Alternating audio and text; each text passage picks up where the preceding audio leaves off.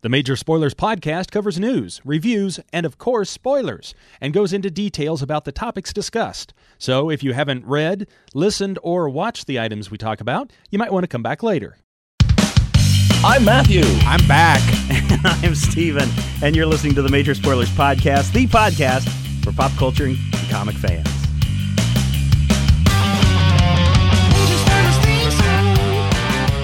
In this issue, let us go then, Barney and I, as the bedrock sun lay out across the sky like a Bronto burger set upon a table. And in the cave, the women walk through, speaking of the great Gazoo. I am not Joe Rockhead, nor was I meant to be just a stone quarry worker like to bowl a frame or two. I grow old. I grow old. Shall I wear my saber-toothed tiger suit rolled? Shall I prepare Bronto ribs to eat? Power a car with my feet? I hear pebbles and Bam Bam singing each to each, and in the cave the women walk through, saying, Yabba, dabba, do. The Major Spoilers podcast is on the air. Thank you. I'd like to do my second poem now. It's called Coffee Break. Can I get a one, two, three?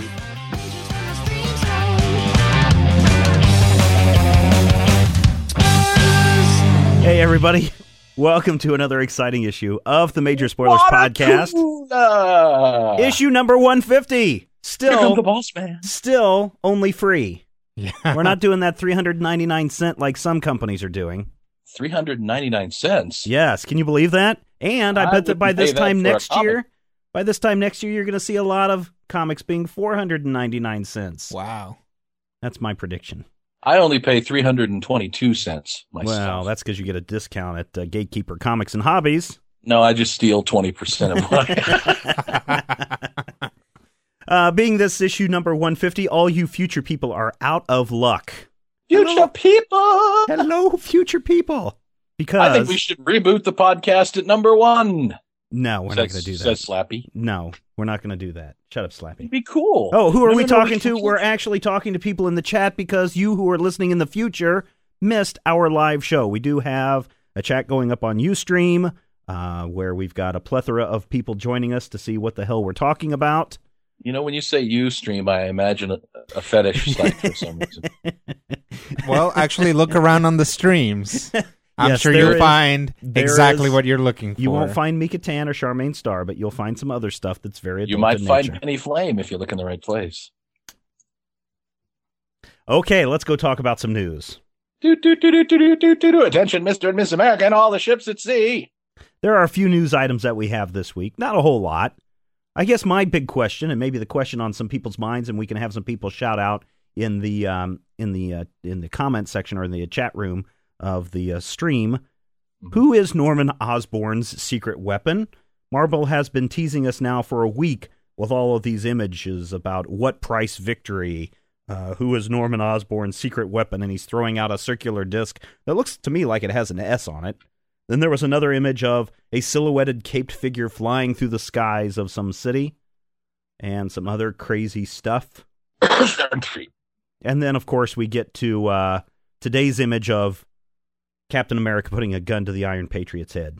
Dun, dun, dun. Dun, dun, dun, dun. when Captain America throws his mighty shield, all those who oppose the shield must yield, or else he'll shoot you in the head. so, who is the secret weapon, Matthew? Uh, Gwen Stacy, Ah, I should have known. the the reanimated corpse of Gwen Stacy, using uh, the same technology actually that they used to bring back the robot zombie hitman in Invincible, and then Bob Kirkman is going to be writing the book. How many people in the chat room think it's Sentry? See, Who if you, you look think, in the Rodrigo? foreground, I, I think that's OMAC. Well, No. it starts with an S, and it's a uh, My guess is it's Sentry it's as a well. Marvel, either a Marvel hero or a Marvel villain. So I'm gonna guess the Spot. Hmm. Okay. Whoever's one. calling now, hang up on their on their. phone lines are closed at this point Yes, in you time. see this sign right above our heads? It says phone lines are closed. And by our heads, he means the extremely shiny dome. Hey, look, do you see this hair growing back? plugs Yeah, working. you know who you look like? You look like Sergeant Carter from Gomer Pyle USMC. Pile. So who is it, Matthew? Who is it?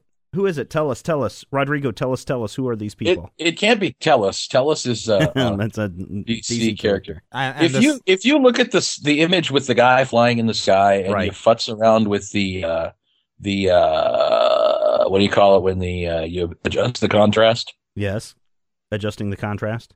yeah that and the, and past the gratuitous lens flare which i'm taking as a shout out to me by the way shout out it, that picture is seems to be the sentry but i don't think that the sentry is a secret weapon Well, what about think- in?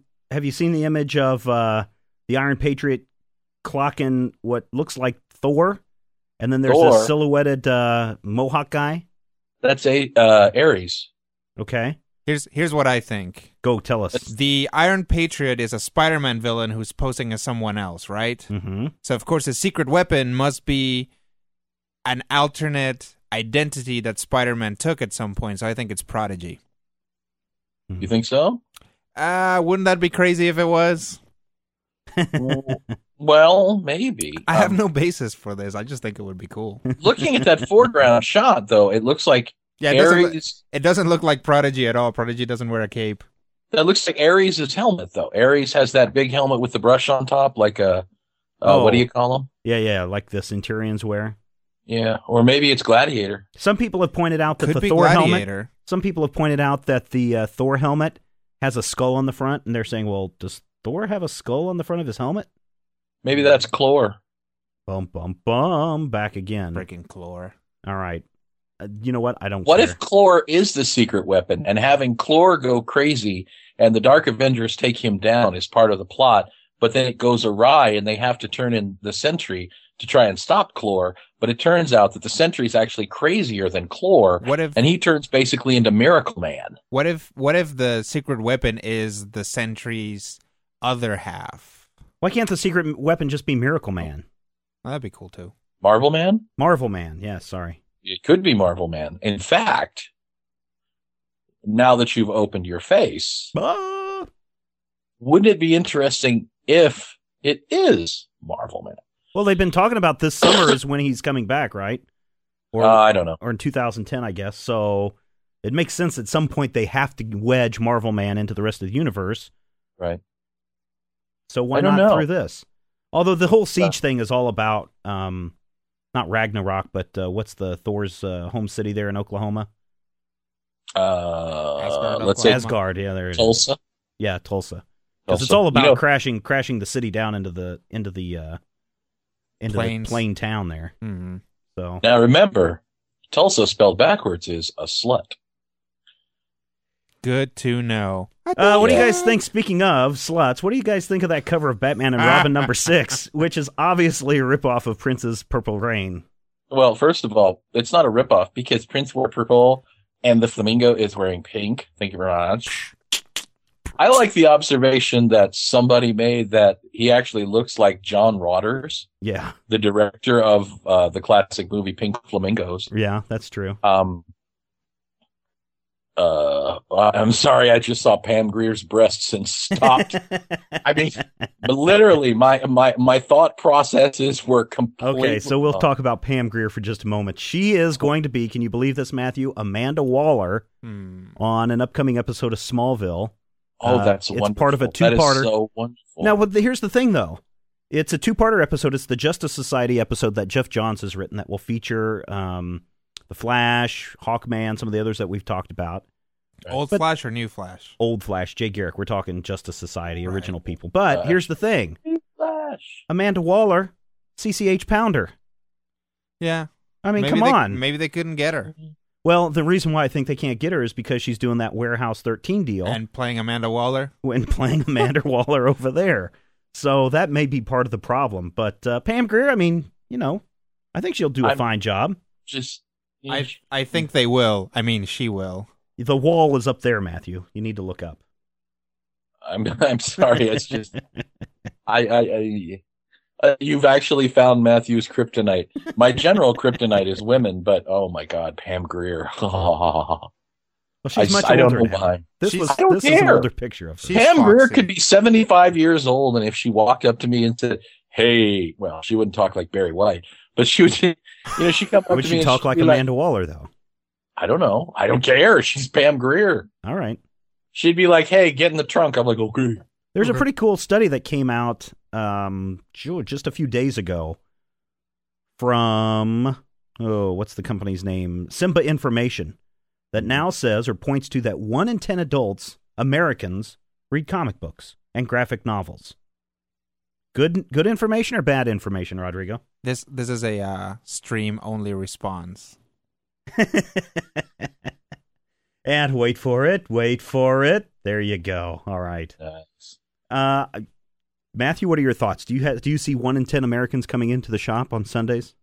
Well, sure. My thing is that it's good to see that kind of sell through, and it's good to see a, a- an expectation. I would still like to point out, sadly, that it's still that announcement is still supposed to somehow be shocking. Mm-hmm. This is like the new equivalent of uh, I don't know uh, how many people were around in '86 when Stephen and I were kids. When uh, Eighty six, Dark man. Knight- I was in high school. I was no kid. I knew it When- all. when Dark Knight, yeah, just like now. When Dark Knight and Watchmen went live, there were a slew of these. And granted, they happened before and they've happened since, but they were news articles in like the New York Times or Newsweek. And they all went pow, biff, bam, sock, comics grow up. And for like 20 years, I've read this same article about how comics are growing up and comics are growing up. And at the end of the article, it always ends with some reference to the Adam West Batman. And you know, I, I, I understand. I like the fact that one in 10 people are reading comics. I think that's good. I think it, you know, it does bode well for the viability of the industry.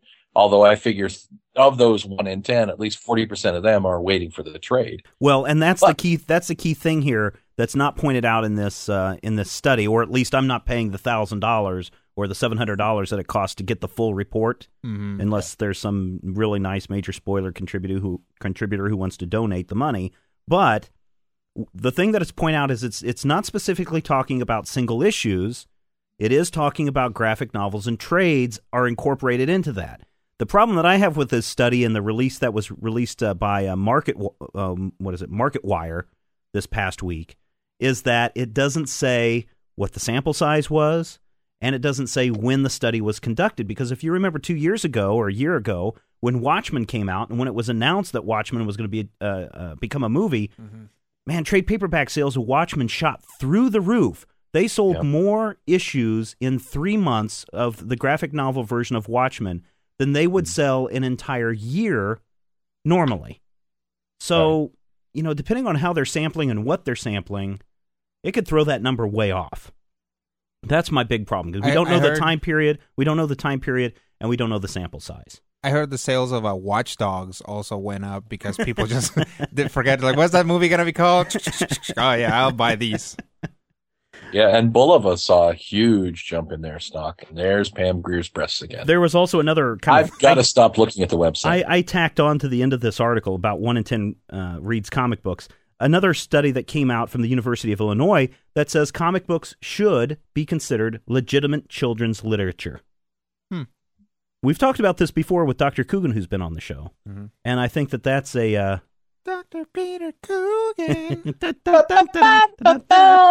I think that's a good thing. So maybe by you know, in other countries, comics are considered a more legitimate form of literature than they are here. Mhm. Maybe the survey of one in 10 adults reading comics, of those one in 10, 70% of those also buy regular books at least once a year and read those. So, and the See, fact that, see- that comics are legitimate literature for children, I think is, is a good thing for the industry.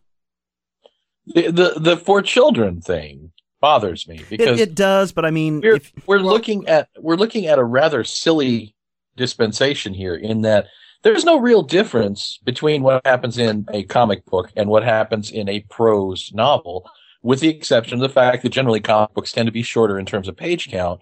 And historically certainly not for the last 20 years or so but historically aimed at kids. You can't tell me that a 499 issue of norman osborn you know, beating the hell out of whomever's getting beat up this week is for a 10 year old. It's not for a kid. Yeah. So I don't know. Well, I just think a lot of these numbers are skewed, and some people are pointing this out in the chat saying, wouldn't this mean if we're talking about 10% of Americans that that equates? And these are adults. It should be pointed out that this is adults, not all population. We're not mm-hmm. talking, I guess it would be 21 and older would be considered an adult. So we're talking No. about that. So that automatically reduces the population Mhm. uh, of the number down. Um, but still, 10% seems to be an awful lot, and we don't see comic books. I haven't posted the October numbers, but a good thing here DC will take the top six positions for the month of October. Something unheard of in the, probably the past 20, 30 years uh, for that to happen because of Blackest Night. Now, we'll look at the number one position, and I guarantee you there aren't 30 million copies of Blackest Night, whatever, four that just came out. Um, Mhm. You know being represented in that list. That's a direct market list too, people. So if you're looking at those top 300 that we post, that's direct market only. When we talk about comic book sales, we're talking about all comic book sales, direct market, uh, subscription, and the ones that show up in Barnes and Noble and and uh, the B Daltons. Right. So, and there, I'm, you know what? I think I saw 30 million people at B Daltons the other day. Yeah, definitely. Yeah, it- it's were- right down. It's next to the popcorn and the Showbiz Pizza. Yep. You know what? no, not it Showbiz realized- Pizza. It's the Jolly Time popcorn. I just realized that Stephen is not imagining 10 years ago. Stephen's brain is stuck in the Mid-State Mall in Salina, Kansas, circa 1984. No, you did not live in Topeka in 1984. There was this mall, and I forget it was on um, White Lake Mall. White Lakes Mall. on Exactly. Topeka Boulevard. It's Topeka still Boulevard. there. It's not a mall though anymore. It's still a mall. There's two call centers and a rape counseling center. And I think that uh, the government has a DMV down there now. Is that too. where It's your still- is that where your office is at at White Lakes? Hey, did I ever show you the cut on my finger? My office is right next to the old Long John Silver's. oh, I know where that's it's at between too. Long John Silver's and Taco Bell across the street from El Centinela. Yeah, see, there you go. White Lakes Mall, a fantastic. That was the mall to go to in Topeka when I was growing up. Mm. If that gives you any indication of how bad Topeka is. B. Dalton. Hello. Did you just mock my city? I will mock Topeka any chance I Hey, get. can we have an adult tag? I was in Topeka the other day. You were. What were you doing in Topeka? Oh yeah, Rodrigo's back this week. I am. Hey guys, I'm back. What were I you doing in Topeka and why didn't you give me a holler, you schmuck? Um, because I was passing through Topeka and it was probably maybe 10 p.m. Okay then. I, I, I, I still don't see a problem. Oh, well, My sorry. shift, my shift's ended about 9.30. Oh, I didn't realize that. I just figured it was impolite to just be like, yeah, hey, and you don't have, actually have my number. Yeah, Did that. you have the Yaris? No, I was driving the Torrent, the company car. That's uh, not the one that he got pulled over in last week's episode, ladies and gentlemen. no, that was the one. I oh, got that was. in, Oh, yeah. okay. But you didn't get pulled over last week, were you? Did you get a ticket? You I got got did a get a ticket. Oh, I've been, Really? I've been pulled over in four counties and, and gotten tickets in four different counties in Kansas now. And you know Rodrigo, why Rodrigo, is? Rodrigo. That's only because I've only been caught in four counties. I spent through Sedgwick County and uh, a couple other ones. You got to be careful. Uh, the one that I always get busted in is Riley County. All right. Yes, Rush Rush County below us Yep. is the big That, one. and Ness that's where I got busted good, too, yesterday. All right, let's bring it back around. time. Around before we take this uh, really quick break. We got to talk about comic books, We are going to talk about comic books. not today, uh, fascinations with Topeka or, Stop or talking highway about patrol ones. comics or I'll kill you. Don't forget, head over to the majorspoilers.com website Yes, where you did can see Pam. Grier's breasts. You can find more images of Norman Osborn getting the crap kicked out of him. You can see that Batman and Robin number six cover. Sneak peeks, uh, reviews. Of course, we've got our Major Spoilers forum where we've got the uh, the segment going on about the best of 2009. We might be talking about that a little later. Plus, don't forget, Critical Hit can be found over at majorspoilers.com Critical hit as on well. the mic. A one two. We're going to take this really quick break, and we will be right back. This issue of the Major Spoilers podcast is brought to you by Past Generation Toys. With action figures from DC and Marvel, there's bound to be an action figure for you. Visit them on the web at pastgenerationtoys.com. All right, we are back. Thank you, everybody, for joining us, and all the people over in the chat room over on Ustream. You guys liking this so far? Is it worth your time? Let's say yes. Hello, I'm a major spoiler, right? And I really enjoy whatever it is that I do. Well, Gomer, he'll always say yes. Yeah, Otter Gomer- Disaster will always say yes. No, Otter Disaster will usually say something pithy that you won't get unless you knew him in 1999. Okay, then. And Gone. when we talk about So- 1999, we're probably talking about Matthew some transitions that you're so versed at. Yes. Speaking of 1999, see, I it's think that's the to do price that I. Stephen. I know. See, I told you. Perfect But you transition. know what time it I set you up, and I'm just letting you take it down. What time is it? My clock it It's- says it's 9:15. God, Uh, bad at this. Mine says 914. You're in the future. Hello, future Rodrigo. At this time, we of the Major Spoilers podcast would like to entreat you all to join us for a lineup of comic books which we've enjoyed and or not enjoyed. Review.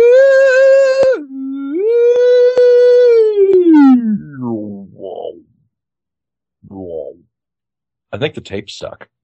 Yeah, That's not good. The only Well, way to you know, the- go ahead. uh, it makes me wonder if anybody listening to this just went, "Hey, wait, what happened to the sound?" I got you. All right, we do have some reviews this week, and Rodrigo, I've got something for you. yeah. You know that uh, Age of Reptile book that we reviewed many, many moons ago that you're just all gaga goo goo over? Uh, I'm only a little bit totally gaga goo goo about it. Oh, but you know, you like that stuff, right? The dinosaurs and everything. Well, look, I got something for you. Came out last week. I bought it just for you. I ordered it because I knew previews, you have to put your previews in a long time ahead. Uh huh. I said, Rodrigo's going to want this. I'm getting this especially for you. It's the brand new Age of Reptiles, The Journey number one. Oh, no, please, it's yours. Oh, thanks. Journey. Awesome. Journey number one, The Journey. When the lights go down on the Ricardo reptile. Delgado. It'll take you all of 30 seconds to read. It will, even if you don't want it to.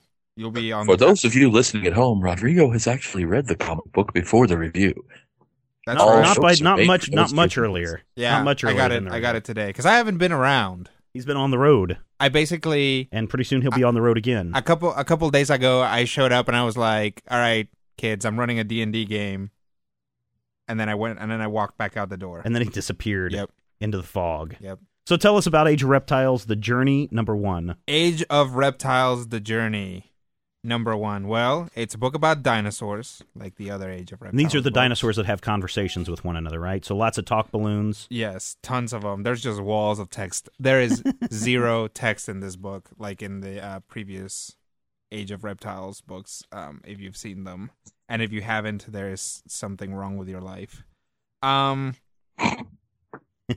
this one, it it follows uh, a similar uh, kind of pattern as the other ones. Uh, kind of small conflicts with uh, between different species of dinosaurs, which um, will probably ev- eh, evolve into um, much larger altercations down the line.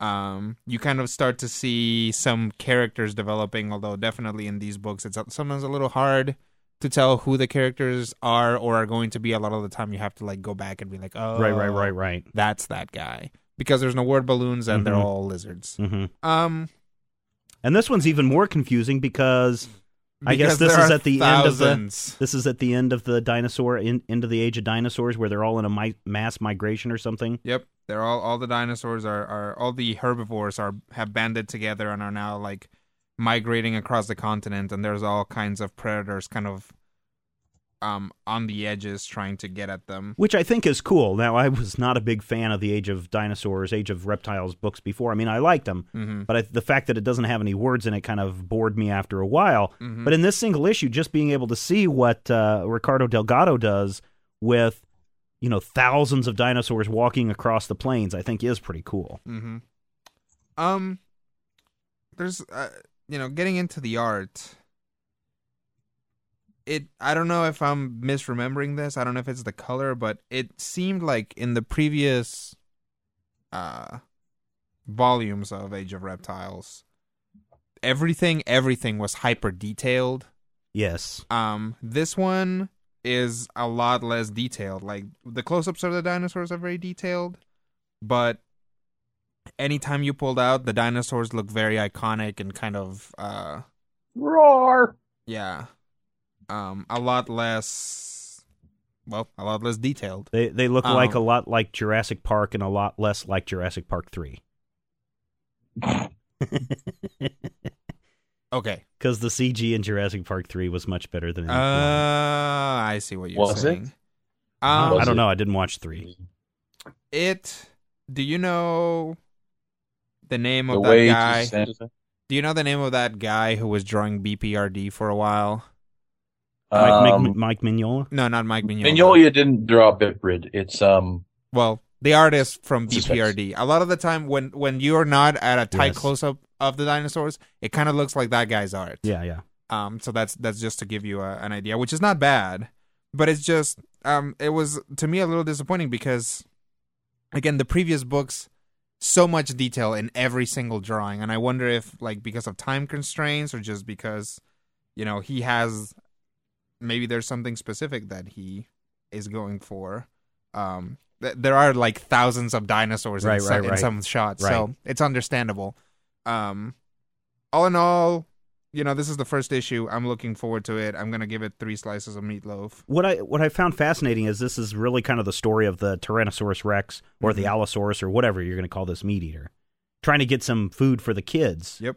And that is that is something that has always kind of been present in the uh, Age of Reptiles books.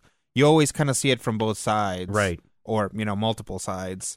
The very first book was basically a, a turf war between uh, Tyrannosaurus family and a uh, Velociraptor family or Mhm. Utahraptor family or Mhm. Deinonychus did or whatever. did they snap their fingers and do jazz tap? Because They- it's not a turf war without a, a rumble song. They Ba-da-dum, did ba-da-dum, not. ba-da-dum, ba-da-dum. They just had funny hipster jokes and had the same. Uh, when you're an pictures over and over.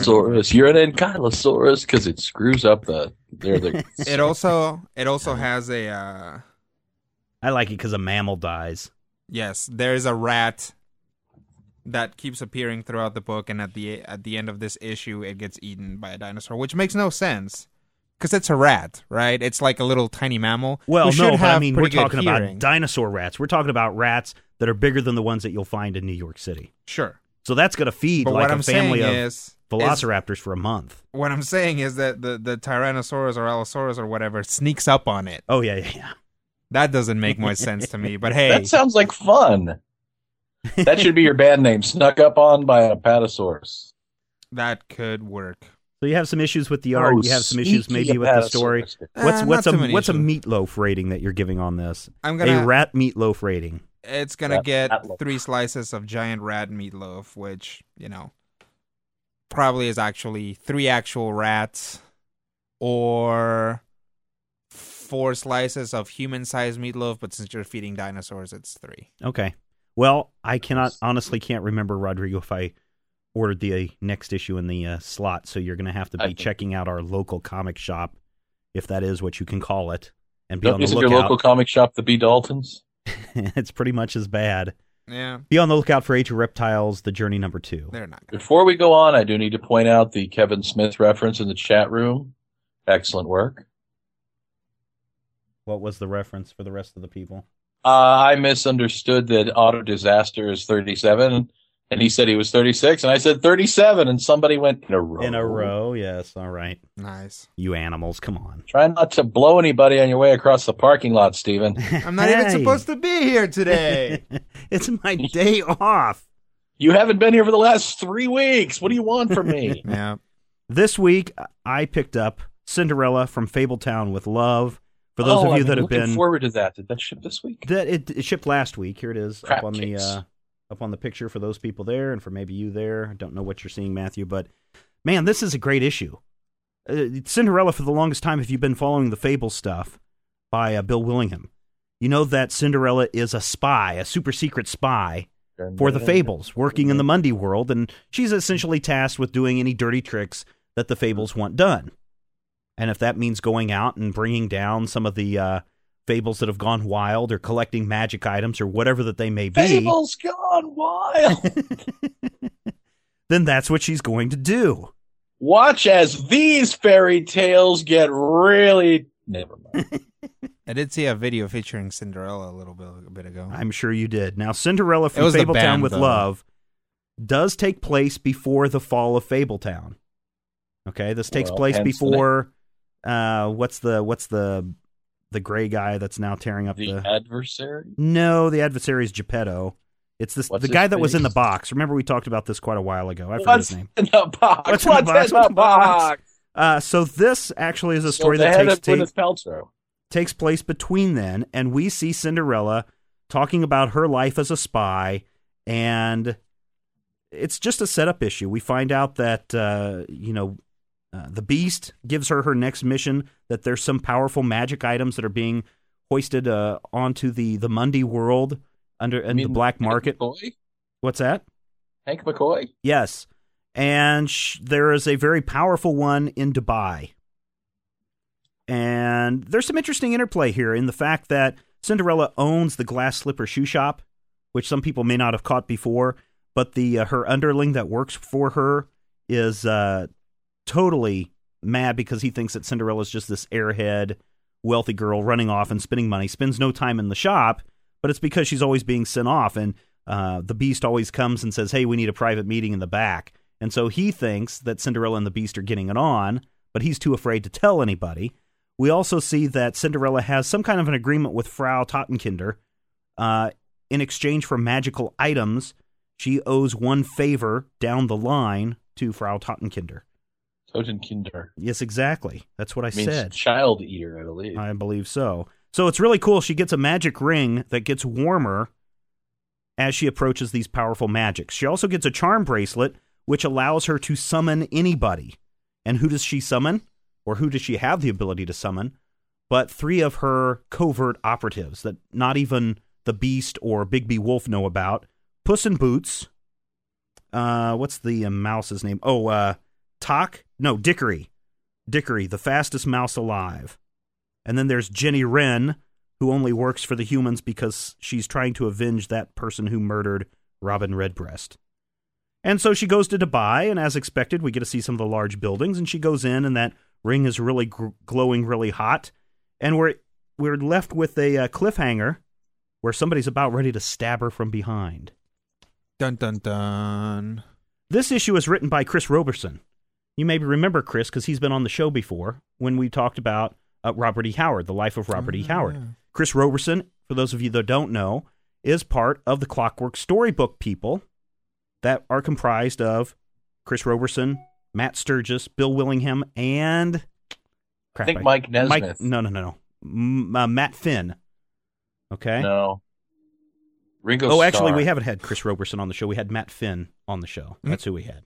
Mickey Finn? Yes, Mickey Finn. Uh, these guys, it's so funny to see how they work and keep their friends close and get them jobs writing stuff because normally it would be a Bill Willingham joint and then it gets passed over to Matt Sturges and now it's over to Chris Roberson. And I think he does a fantastic job in telling this tale. And the art by uh, Shawn McManus is also extremely good. I really like it. I really like this first issue. This is a, I forget how many issues it is, four issues? I think it's five. Let's look here. There's usually an of four or of five on well, the cover. it does not say. It just says Vertigo number one. On the inside, it says part one. And I don't see here. It does not say. Surprisingly, it does not say. Oh, of six. There it is. I found it on the hot list back part. Um, Cinderella from Fabletown with love. Really love it. Love the art. Love the pacing. Love everything about it. I'm giving it four and a half slices of meatloaf out of five. Vistapa Well- says it's Cinderella from Fables. I thought it was from Zenescope and didn't care. no, this is from Vertigo Comics. You need to go and check it out. Matthew, you should go check it out, really. Next time you're there at the store, pick I, it up. I actually I get in trouble at work because Dion will find Fable comics on my table where I'm supposed to be propping prepping back issues, hmm and he knows I've ripped them off the wall to read them. Ah, And I get, I get, you know, for like three months running, I got yelled at for that. it, the sound is not messed up, by the way. It's just you. yes. All right, Matthew, what do you got on what do you got on the list for us this week? You've got Well, I'm something gonna, I'm gonna complete our trifecta of avoiding the big two. Well, no, we did a DC. I did DC. Well, you did. Vertigo is an imprint of DC, but yeah, okay. Yeah, but it's I'll not. go along Vertigo with is it. A separate thing. I'll go along with that. Thank you for interrupting me. No, you're quite welcome. Anything else hey, you I, want to have say? I told you about the my hatred for the fact that they killed uh, Legends of the Dark Knight? no, Why I did Blue Beetle get canceled? Why don't you hit our trifecta with something from Dynamite Entertainment? Uh, you hit your own trifecta. My mom said that I go blind. That's why, that's why I wear glasses and have these eye problems. That joke is never funny. The Boys, number 36 from Dynamite Entertainment. Uh, they actually just finished the Herogasm miniseries, and I just kind of went, oh. Um, but we're back to the core Boys title, or uh, the Boys title, with the regular creative team of Garth and Darick. And this is the second half of the origin of Mother's Milk, who may or Oh, may yeah. not be a guy. That was a little disturbing.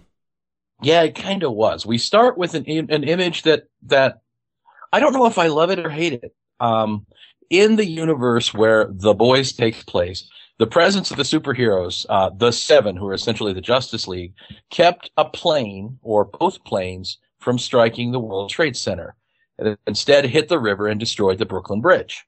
Mm-hmm. First image of the issue is the Brooklyn Bridge being rebuilt with the trade centers in the background. And I don't want to be the guy who says too soon, but a part of my brain looked at that and went too soon. So part of my brain may be a wussy. We go on with the origin of Mother's Milk. And, you know, we have kind of a disconnect for me from the previous issue. You know, it's a, it's a moment where I just kind of, I don't get it. At the end of last issue, Hughie asked Mother's Milk whether he still had to actually drink Mother's Milk in order to survive. Right. And we cut immediately to a discussion about his children. Mother's Milk's children have apparently gone missing, I think. I'm not entirely sure. We get a little bit of flashback of what it was like when MM joined the boys. We get some interesting stuff with the younger looking butcher.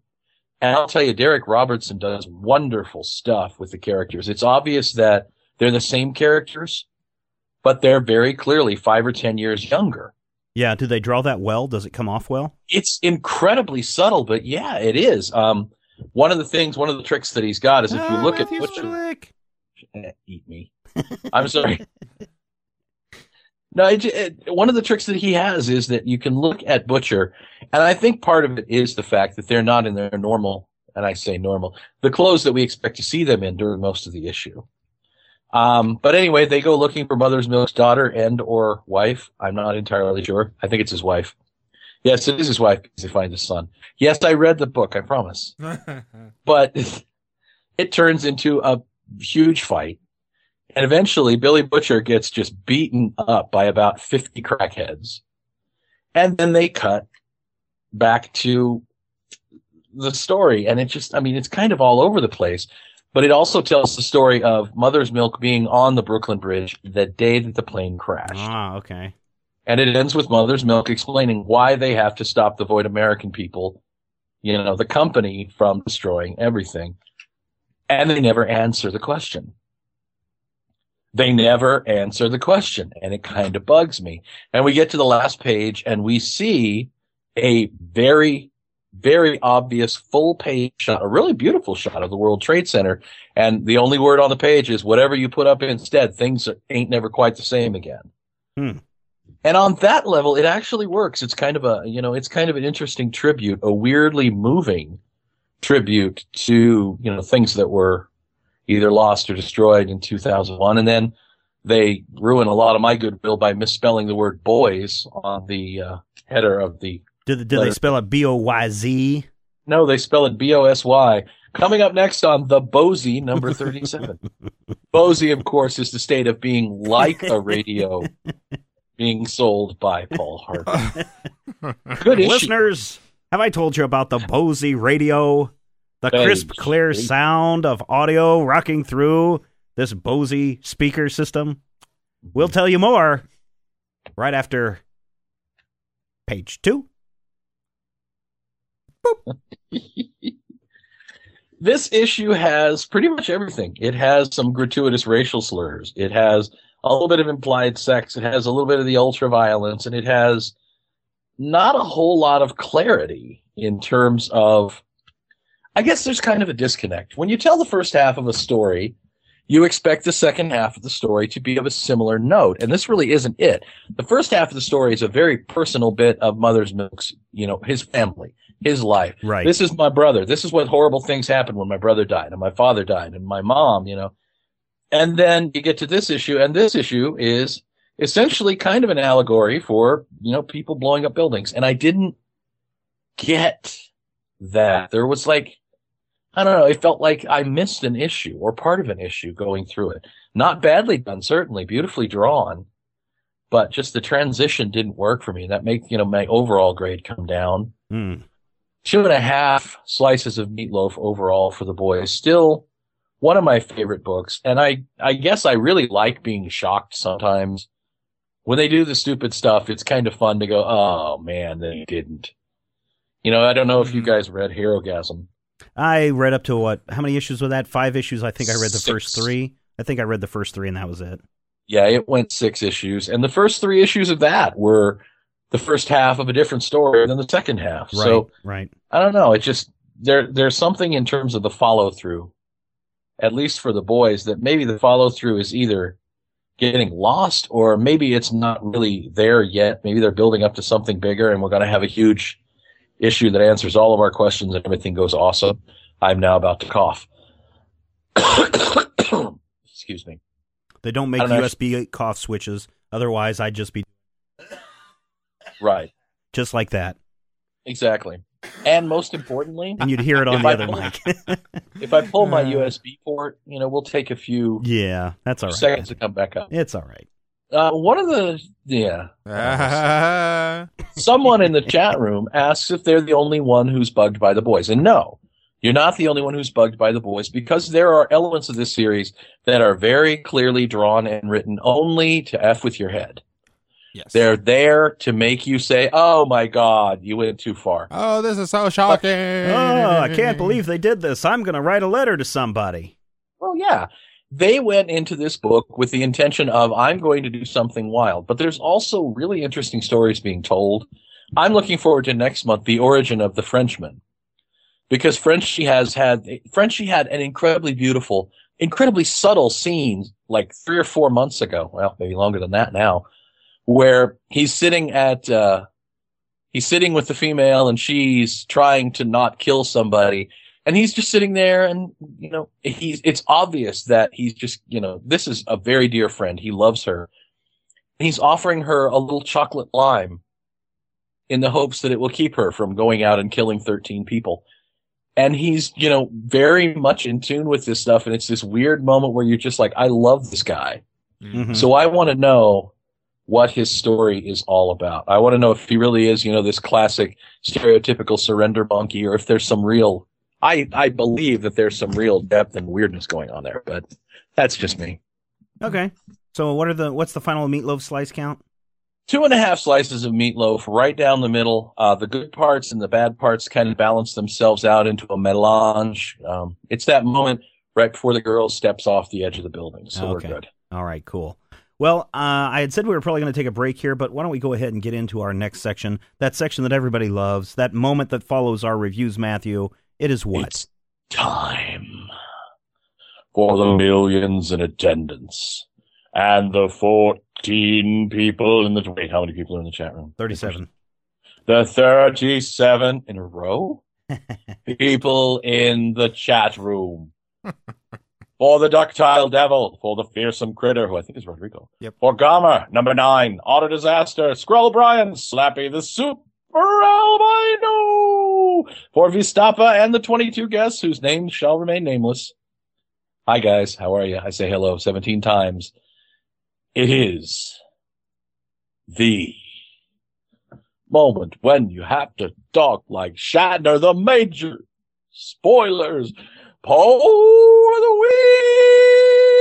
Week, week, week, week, week, week, week, week, week, week, week, Julian, don't forget Julian. We would never forget Julian on number one spoiler.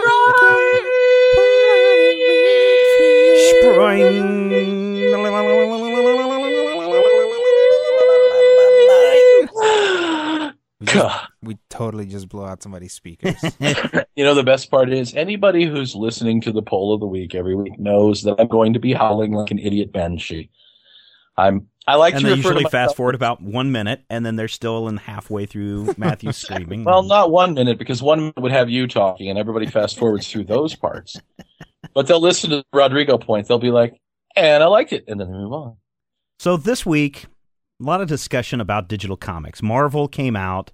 This was actually last week, but Rodrigo Oh, wasn't here. Pam Grier's Hooters again. Hang on.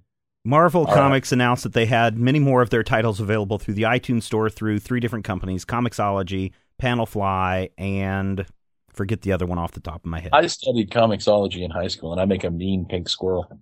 Okay.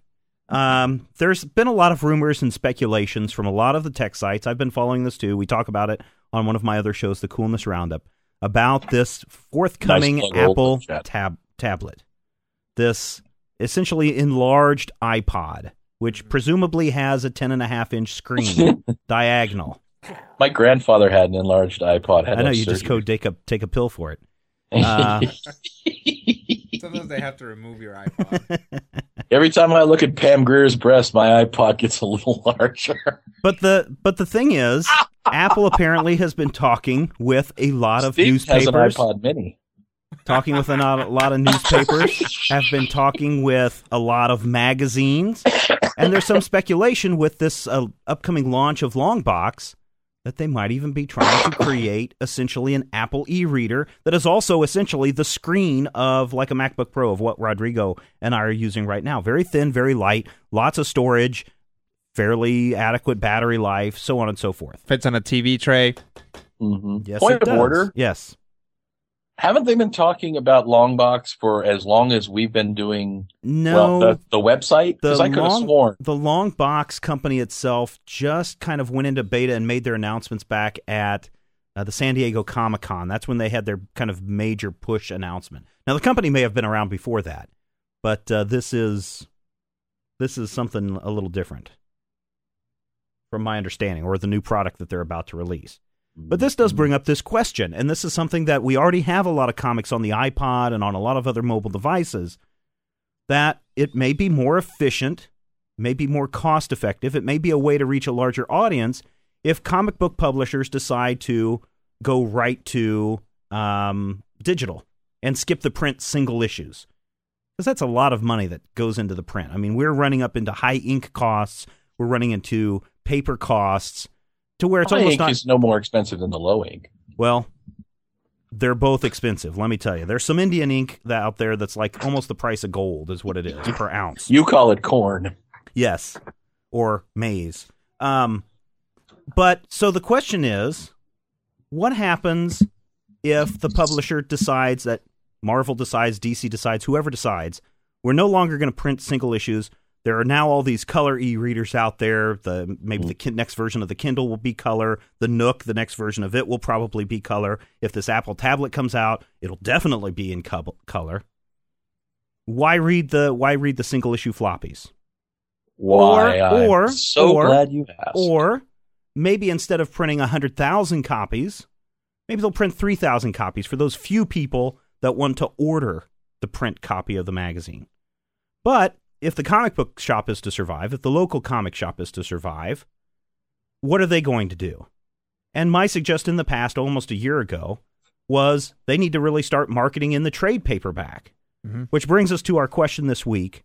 When the change occurs, when we go through the change over to digital only, My mom went through the change when she was 46.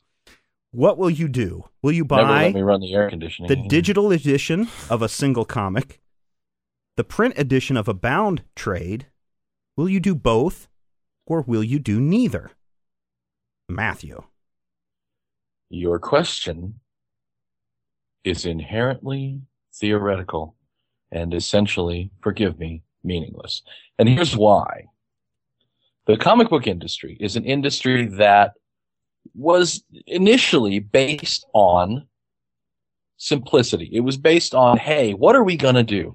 A lot of the companies that printed comic books, I know the story that I tell about Charlton is we keep the presses running so that during the day we can print our songbooks and our magazines and our cereal boxes. The comic books were a side order.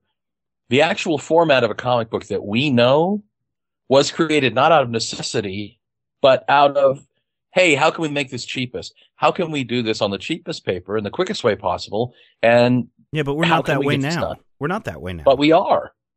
We truly are. And the reason why I think we are is because if you look at DC and Marvel right now with the co feature, if you look at the way these stories are coming out to where people are now paying four ninety nine for one quarter as much material, creative stuff as kids paid a dime for back in the day, we're at a point where they're still trying to do it as cheaply as possible. I don't think that the comic well, book if they were if, industry if is they actually were doing that, they wouldn't be printing it on glossy paper with the special effects. They'd be Sure using they that ratty newsprint that we had back in '86. Sure, they would, because it doesn't cost that much to buy some jackass a copy of of After Effects or GIMP or whatever it is that they're using to do this coloring. I'm telling you that comic book publishing is based on what will make the most money with the least outlay. Now, granted, virtually every business is based on that. I don't think that we're ever going to see fully digital comics, and I don't think that anybody. Well, I won't say anybody. I don't think that everybody is going to transition to the bound trade format. I would not buy my comics in trade. Not all of them, because part of the fun of a comic is finding a specific issue. It's the thrill of the hunt. It's going to that store in, you know, Bruce just moved to Denver and we find this crappy hole in the wall place in Denver in an area we'd never go into that we'd probably get stabbed in. But hey, I found two issues of Black Goliath that I love Mm-hmm. you know, that's part of, and again, that's part of the comic book experience. Given the choices that you put up, I would say both because I still want my single comic fix, but I want the print edition as well. Well, Um, and even really if that print think- edition was only the bound trade, Mm-hmm. okay. But I really don't think that any print medium at this point in time is going to immediately go digital, stay digital forever. Now we're seeing bits and well, I pieces see of we things see that with lean towards that. newspapers. No, you don't. There are still newspapers. He's right. I get a newspaper. There are there still there are newspapers. still newspapers. That's But kind when you of cut the your point. when you cut your staff in half and your circulation numbers go down by eighty percent, Does Hays still have a paper? we do. But you know what? They They've- printed in Salina. They printed in Salina because it's too expensive to print here. And guess what? The newspaper is comes most times after 7 p.m. at night by the time it gets here. The paper is at most what used to be a nice 22 page paper is now maybe 10 pages. but they still print it, and I- it's I not think- even collectible. I, I think I think you're both strangely enough arguing the same thing. Uh, you're because Stephen is saying you know print comics are gonna go away, comma in essence, Right. and Matthew's saying print comics are never gonna go away. It's it's the same thing Yeah. because there will still always well, but- be but print. I just don't think that they're going to print 100,000 copies. I think they may Yeah. print 5,000. They don't print copies. hundred thousand copies now. I mean, a good print run for many books these days is 50, 70,000 copies. So you're going to But go with yes. both. I'm going to say both. Of the choices there, I'm going to say both because based on the way I learned to collect comics, I'm in the business of getting a weekly fix. And if that weekly fix goes all digital, I'll find a way to read it all digitally. Now, I don't want to have to continue upgrading. I think the problem is going to come with the inevitable. Look at it this way. A pamphlet may be archaic, but it's never going to be obsolete in a week, or I'm never going to have to spend $7,500 on an upgrade, or I'm never going to have an issue where I drop my pamphlet comic in the water and I have to go buy a new one Mhm. for $1,500. If I go and sit in the bathtub, as I often do, and read my comic books, I can't do that. Well, I, actually, I have taken my laptop to the in the bath, but that's not the point. Shut up. Rodrigo. I guess that is the Rodrigo. Digital single, bound trade, both or neither. neither. I'm done with comics. Um, no, like you read comics now. I read at least one comic a week when I'm not out in the boonies. Um I like the trade. I am the apparently the exact opposite of Matthew. If comics came out only in trades, it would make me a lot happier because I don't like the thrill of the hunt. I don't what like you're saying is you are handsome, but you're not clever. I'll take it. Um, there, I don't like having missing issues in the middle, and I don't like going out, you know, three counties away to find the one back issue I'm missing. What I And like is to go online and say, "Hey, here's a storyline that I've been curious about." I click one button and Amazon sends it to me. That's what I like. I like to read my comic book stories that I went out and I read about and I found out and then I See. get them all in one go, and then I'm like, oh, that was a good comic about animals in robot suits. You know? Yeah. I find it interesting that of the three of us, you are the one who has the most uh, stereotypical American instant gratification. Give me a TV dinner behavior. That's pretty awesome. Hey, it's I, you know what? It's probably not as well. I mean, it kind of is. I, I did grow up mostly in the United States, but it's true. probably because I am of this particular generation where everything is available to us at the click of a button. Right. And that's what, and I think that's the biggest appeal to the digital comics because now we're not reaching the 35 year old sitting at home pining away to read a book in the bathtub. Mm. We're targeting the younger set who are instant gratifications, who are running around with the electronic device, who spend 99 cents on a 10 second ringtone, Mhm. uh, who are might be more inclined to spend $1.99 or less on a comic book through the iTunes store than they're willing to spend $4.99 on something that they consider maybe disposable media. And many people still consider the single issue a disposable media. Not many people are like Matthew and I, where we have rooms dedicated in our house to the storage of paper. Yeah. Okay. Oh, I disagree. I disagree. I feel that anybody who collects the individual issues these days is a collector. No, So I'm, I may- no, I- I'm not saying that everybody who buys a single issue is a collector. I'm saying most people who buy the single issue consider it throwaway media. And and doesn't that mean though that the only people that are buying the single issues now are the collectors? To some degree, yeah, Yeah. but I think that's more and more true. Well, of a lot of, I want to say niche hobbies. Hmm. Have you ever, you ever been to a small town and seen like a knitting shop, Yes. like Jenny's knitting shop? That's kind of a niche hobby, or a quilting store. You don't see, you don't go down to the big strip mall with the B. Dalton and, and the uh, Jolly Time popcorn and see a nationwide quilting shop. Nope. I think comic books are going to turn into one of those things that only weird old people do, or only weird people do. People who have that particular bent, like guys who collect vintage vinyl. yeah. You know, we're going to be those guys. We're going to be the hipster doofuses. We're going you to know, be. the GB records closed because people weren't buying CDs anymore. they closed the- GB Records. They closed that many a year ago. They closed. Oh, they God. closed. We don't have a music store in the mall anymore. We don't have a they Sam Goodies. probably We don't closed have any because Becky never. Becky stopped working. Well, we don't have that stuff because people would rather go and buy the MP3. At some point, we're going to see more digital comics being sold than print comics. And I'm not saying the print single issue has to go away. If there are hmm. collectors in our life that want to buy that for whatever preservative value, maybe we have to spend $8 for that single issue of 5,000 runs so we can bag and board it and put it away and someday say, someday I will sell this for a million dollars, right?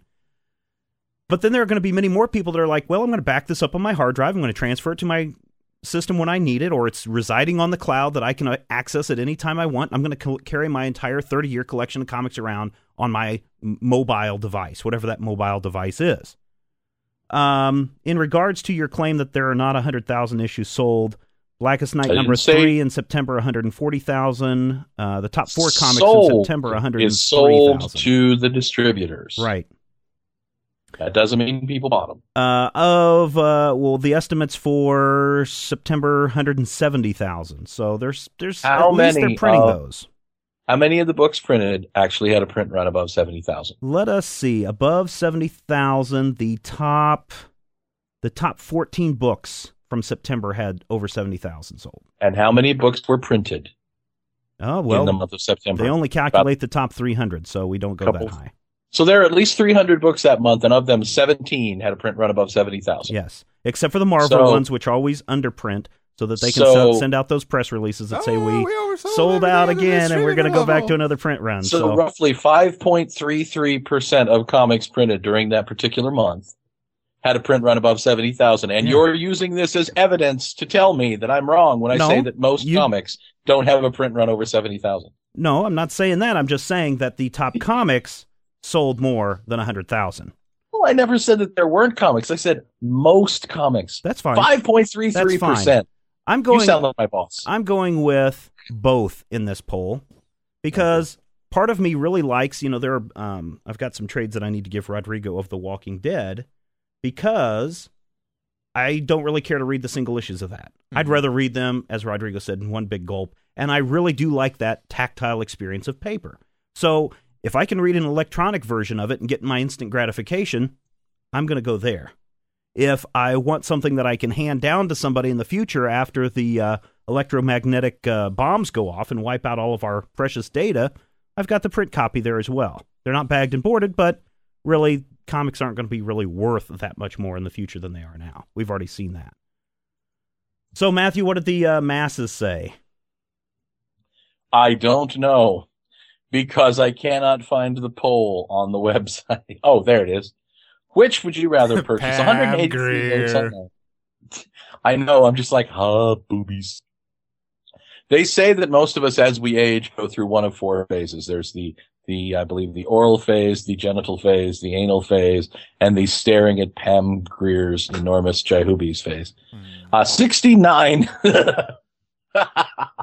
69% of our readers are going to be purchasing. I know my voice is cracking. I'm going through puberty as we speak. Pam Grier is pushing me through puberty at 38 years old, ladles and jelly spoons. That's the power. 69% of our voters, um, again, 183 votes, about 91 people, no, 106 people say the print edition of the bound trade would be their first choice. Mhm. Many more, 14% say both. Only a few say a digital edition of single comic. 9% or maybe 18 people.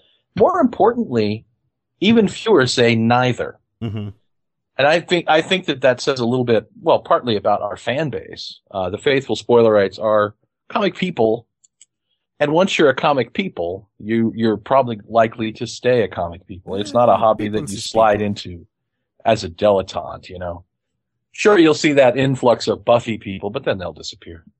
Have they have they dropped off? They really have. Well, and Well, after and I- the last our- series arc, it makes perfect sense. That's the thing. As we mentioned in our recent dueling reviews, which you can view at majorspoilers.com, Steve and I both mentioned that there's kind of, you know, that lull, the quagmire coming. And I think that has an effect. And it's also the fact that it's not a television show. Mhm. Has uh, a Buffy fan who loves Joss Whedon's television show ain't getting out of this book exactly what the television show would give them. So, Yeah. you know. has anybody uh has any comic book company purchased or leased the rights to Twilight yet? Uh, Um, who knows? I Dable believe- Brothers are probably trying to screw somebody. I know they just had a uh, Blue Water Productions just did a biography issue on uh, the creator Uh-huh. not too long ago that got everybody up in arms. So I'm sure it's coming. And Marvel would probably be my first guess to that. Mhm. Uh, yeah, just they're, because they're they're, doing little a lot of those quicker on the- adaptations. yeah. If you're looking for Harry Potter, though, I'm I'm going to guess that that's going to go to DC Mm. simply because the new head of DC is the one that brought Harry Potter movies to Warner Brothers Gotcha. and has a close relation don't- with J.K. Rowling. I don't want to read a Harry Potter comic or a Twilight comic, and I don't. I know don't that- either, but y- I mean, but the Twilight. millions of screaming tweens out there. I, I don't. I'm not gonna say that Twilight is the new Buffy because Twi- even Buffy was a little bit more exclusive. I think back when it came out. Yeah. Um, I think but- Twilight's Twilight's audience aren't the kind of people who would come into a store, even a wonderful store like Gatekeeper Hobbies, looking for an issue of Twilight. Would you chase them out I- with a stick? I think Out, out, I be think gone with you, filthy they- heathens! I think they might be the kind of people who would walk into a s- your or, or any store looking for a Twilight brand bar of soap. I think they would buy anything that had sparkly vampires on it.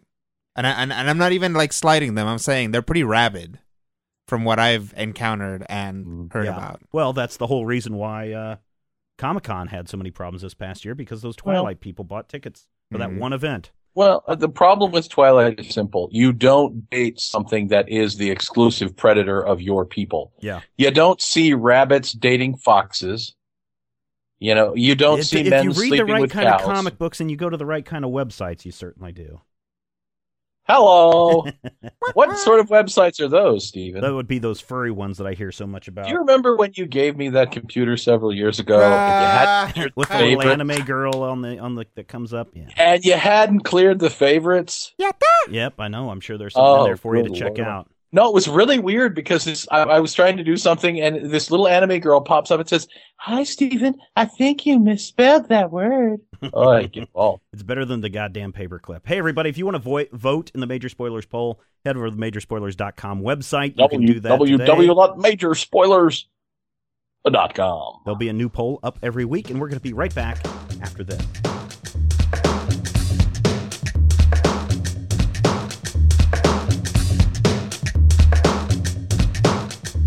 All right, thank you, everybody. Thank you for coming back to uh, Major Spoilers, continuing to listen. Where else are you going to go? You don't have a dial to tune on to another station. Uh, this week it is episode 150. We are broadcasting live, and we are inviting our listeners worldwide to give us a call. Matthew, what's that number? 785 727 1939. The major spoilers. That's right. And so uh, we're going to be taking some calls. Anything goes in this third segment. So if you want to voice out about uh, something about major spoilers that you've seen, something we've talked about previously in this show, whatever it is, uh, the line is open, and we've got our first caller on the line. Caller, who is this, please? It's um me, Sally. Oh, That's Sally area, all the way from across the pond. Yep, it's uh four o'clock here. I've stayed up like uh, um half half an hour or so. College, college classes in the morning. Yeah, um, one at nine o'clock, but I I can get coffee and it's, All right. I can basically just read up on it later. So yeah, um, how are you guys doing? It's We are awesome. Interest- yeah, yeah. I mean, apart from that, it's interesting to finally see you guys, to finally actually see you guys in the flesh. Well, you can see myself and you can see Rodrigo. Dante is not here, and Matthew No. is in Topeka, and we don't have his video pipe through on this stream. right, yeah, as, as usual. Um, so right, um, Actually, we probably could, Matthew, if you want to see if you turn on your webcam, and since you are on Oh, the God, Ustream, if you want, if you don't want to, Well, I have to figure out how to do it. oh, what okay, happens if I then don't worry about it. button? Don't worry about it. Don't worry. Wait, wait, wait. Oh, wait. Okay. I'm trying to All right. call. So, Hey, so oh, what's up? Right. What's up, Oh. Salieri? Oh well, not very much. I mean, I've been I've been getting into um, one one or two comics, you know, ever since I got to university. I mean, budget's thin, but I can still I can still buy stuff. Um, Right. and there's stuff in the library. Um, yeah, recently I've been um, I've recently uh, got the second trade of Grant Morrison's Batman one. I mean, and that's been a pretty interesting pretty interesting read, if only for the art by J.H. Williams. Uh, J.H. Williams the third, I think it's called. Yeah. And yeah, and also I got the hardcover of that um of that thing by Mark Millar, um, Old Man Logan. That's Oh yeah, yeah, yeah, yeah. Yeah, old man Oh. Logan. Yeah. Any, any of you read, any of you read that? I mean, when it was about album singles. God, it Rodrigo, did you do it? Mm-mm. Did you read it? Matthew, did you read Old Man Logan? I read up to the point where it got stupid. And everybody knows that I'm not really big into reading a lot of Marvel stuff because, quite Oh, frankly, yeah. they got 40 years on me that I don't uh, want to dive into. So Yeah. Well, Uh, Wolverine is this uh, immortal Canadian samurai ninja dolphin vampire Yes. who is the coolest thing of That's all coolest. exactly it. So I read it up of- until the point where they had the three page snicked, and I just kind of went, "Yeah, I'm out." All right. Yeah, that, yeah, that's a bit, a bit, yeah. It's you know, Mark Millar just thinks he's a really, he's a really sort of high profile writer that he's, um, that he can, um, he thinks that he's doing really interesting, new, intelligent things, but it's sort of the same old stuff, um, rehashed over. I mean, that's that's how I see it. He's he's no um he's no Warren Ellis. Um, I Is love there, that. are there uh, are there any Yeah. upcoming books that you're pumped for Oh, that you're well. interested about? Well, oh yeah. Um, um, also, um, I'm getting um in the mail um, coming soon. I'm getting um, the second trade of um, Grant Morrison's All Star Superman, which Oh yeah, yeah. I feel really Oh. excited about because you know I'm, I haven't actually read um past you know um past the first trade, so I'm I uh, specifically didn't spoil myself on what was going to happen at the end. So. Well, Um, I, I'll be honest. You know, people pretty much know that I'm not a huge Grant Morrison fan. yeah. Following the Batman stuff, and really, it really started with that um, that Superman run, and I dropped that. But You know, the more that Yeah. we read and the more that I'm trying to, and the more that Matthew tries to convince me that Grant Morrison is worth my time, Was we 3 Mhm. Grant Morrison? we three was Grant Morrison. It Morrison. was. Oh yeah. You know, I think I want to pick up these two collected volumes, or maybe just wait until they're collected in an absolute edition or something, and then read Hmm. it through and actually see if it makes sense in the broad Hmm. scheme of things. Right. Okay.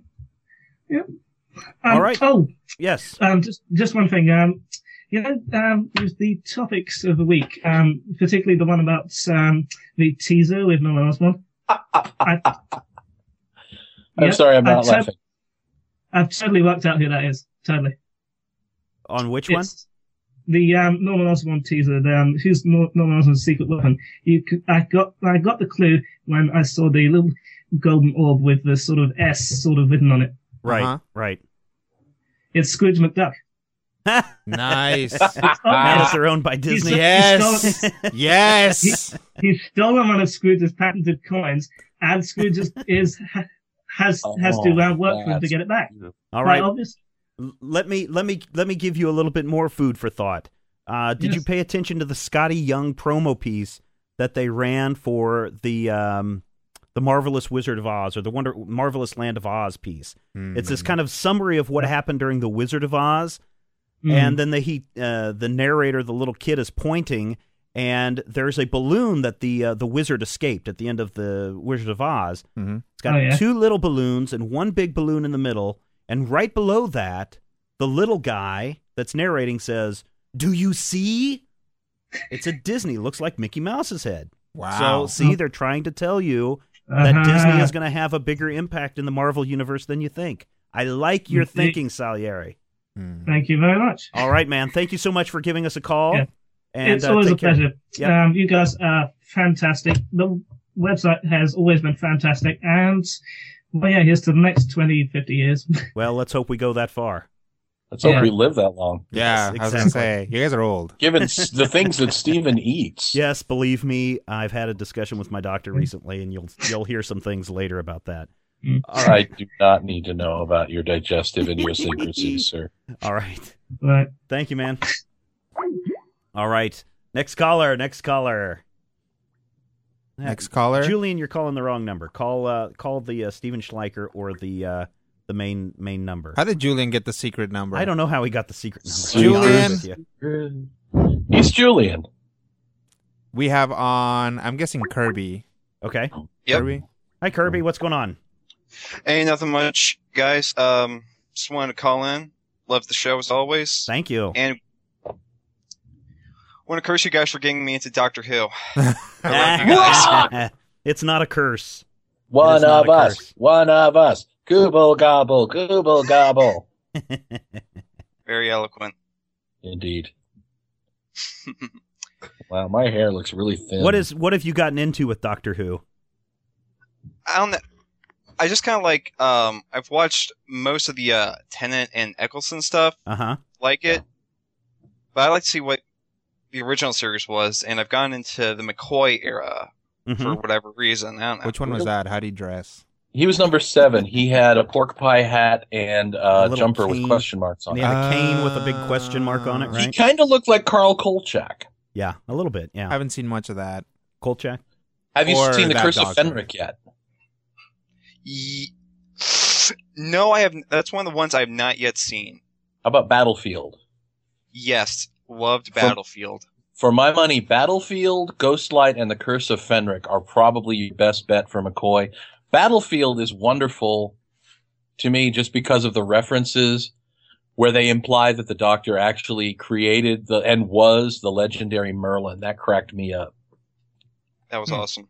Remembrance of the Daleks has like the best moment in Doctor Who for me when Ace The- smacks her with the baseball bat or whatever. Yeah. I have to say the know. sequence in the stairwell is nice too. Is that now? Being a new guy to Who, is that the first time they showed them like not using wheels or whatever? That's the first time we ever saw. There was always the joke, and uh, apparently, and someone who's British will probably say this better than me, but apparently the joke was always, well, if you want to get away from a Dalek, just climb up the stairs. Are you talking about the Eccleston uh, episode? No, there's a there's it, Remembrance of the Daleks. It's a seven Doctor episode. Oh, okay. The Emperor the Emperor Dalek comes to the foot of the stairs and they run. And I think Ace actually makes a joke about how they'll never get her. And the Emperor Dalek starts to just levitate and Ah. come up the stairs after them. Because I remember they did that in uh, one of the Eccleston episodes Yeah. with the Daleks, and I was like like, the first oh, they time can you see the fly now. Daleks in yeah, the yeah. new series is is that. Yeah. Yeah, yeah, cool. Yeah, I think I agree with uh, what everybody's saying in the chat. You need to go back further, Kirby. I- I've seen most of the other Doctors except uh, Matthew can hate me. I've not seen a fifth Doctor yet. Those are actually really Caves good. of Androzani or the Five Doctors. I think as, Will as as someone Sorry. as someone who like Kirby has come into Doctor Who from the opposite end of where I should have, yeah. um, which sounds great, which is a great way of phrasing that. Um, I started with the Eccleston stuff, then obviously the Tennant stuff. Then I went back to the fourth Doctor, the one with Mhm. the curly hair, yeah, hat, Tom Baker. scarf, yeah. And then I saw the transition between the celery stalk Doctor to curly headed Doctor. So Uh, that like would be with the, Matthew the did. transition from fifth to sixth. Yeah, yeah. Mhm. That happened at the end of Caves of Androzani, actually, and led into the Twin Dilemma, which is, for my money, the best Sixth Doctor story because he tries to strangle his own companion. Nice. I like the Sixth Doctor as evil and mean and hateful, and then they tried to, you know, bring him down and make him all wonderful and touchy feely, and it's just like, no, he's a dick. Every group has that guy. We've got Stephen. Hey, hey. What? hey. You're the Sixth Doctor. I'm the Fifth Doctor. Rodrigo, of course, is the Fourth Doctor. He's the most popular. Except for some reason that you have an aversion to celery. No, I love celery. Oh, okay. I, I, not everybody can pull off a decorative vegetable. Oh, Okay. All right, Kirby. Thanks for calling. Keep watching Who and look to the stars. Time Crash. Wait. Go download Time Crash. Do you, Scene time crash. Matthew? Isn't it wonderful? I'll I will be back. Okay. Matthew, Ah, do you remember do you remember um and I forget, you said you watched your Doctor Who's out of Topeka? I watched my. I think it was either KTPK or um, Bunker Hill. Do you do you remember Stargazer, the Stargazer, Jack Horkheimer used to run Yeah. they used to run that like right after They- they- Doctor Who They still do. and then it, The the, station would go off the Stargazer? air. Yeah, yeah. And there was there was some show where a kid was learning. No, it was Commander Mark and his robot pal I teaching us remember how to draw. Mark. I love Commander Mark. To this day, I call a line that recedes to the horizon direction seven. There you go. All right. Who do we got on the phone? Uh, some kid named Julian. Oh, good lord. Julian, what's going on? Hey, I don't know anybody. Nothing Julian much. Roberts. She was great in Ocean's Twelve. Yeah. And then she won the Kentucky Derby. Julian, what's going on with you? Um, not much. Um, Did you pick a college yet? Ah, well, I did just get my first acceptance letter the other day, so you know. Excellent. Where to? You know, Fort Hays State Uh, University is a fine, affordable success. They've they've changed. Actually, we are now world ready, forward thinking. that's right. I think affordable success. There are no right up- verbs in that. Uh, yes, exactly.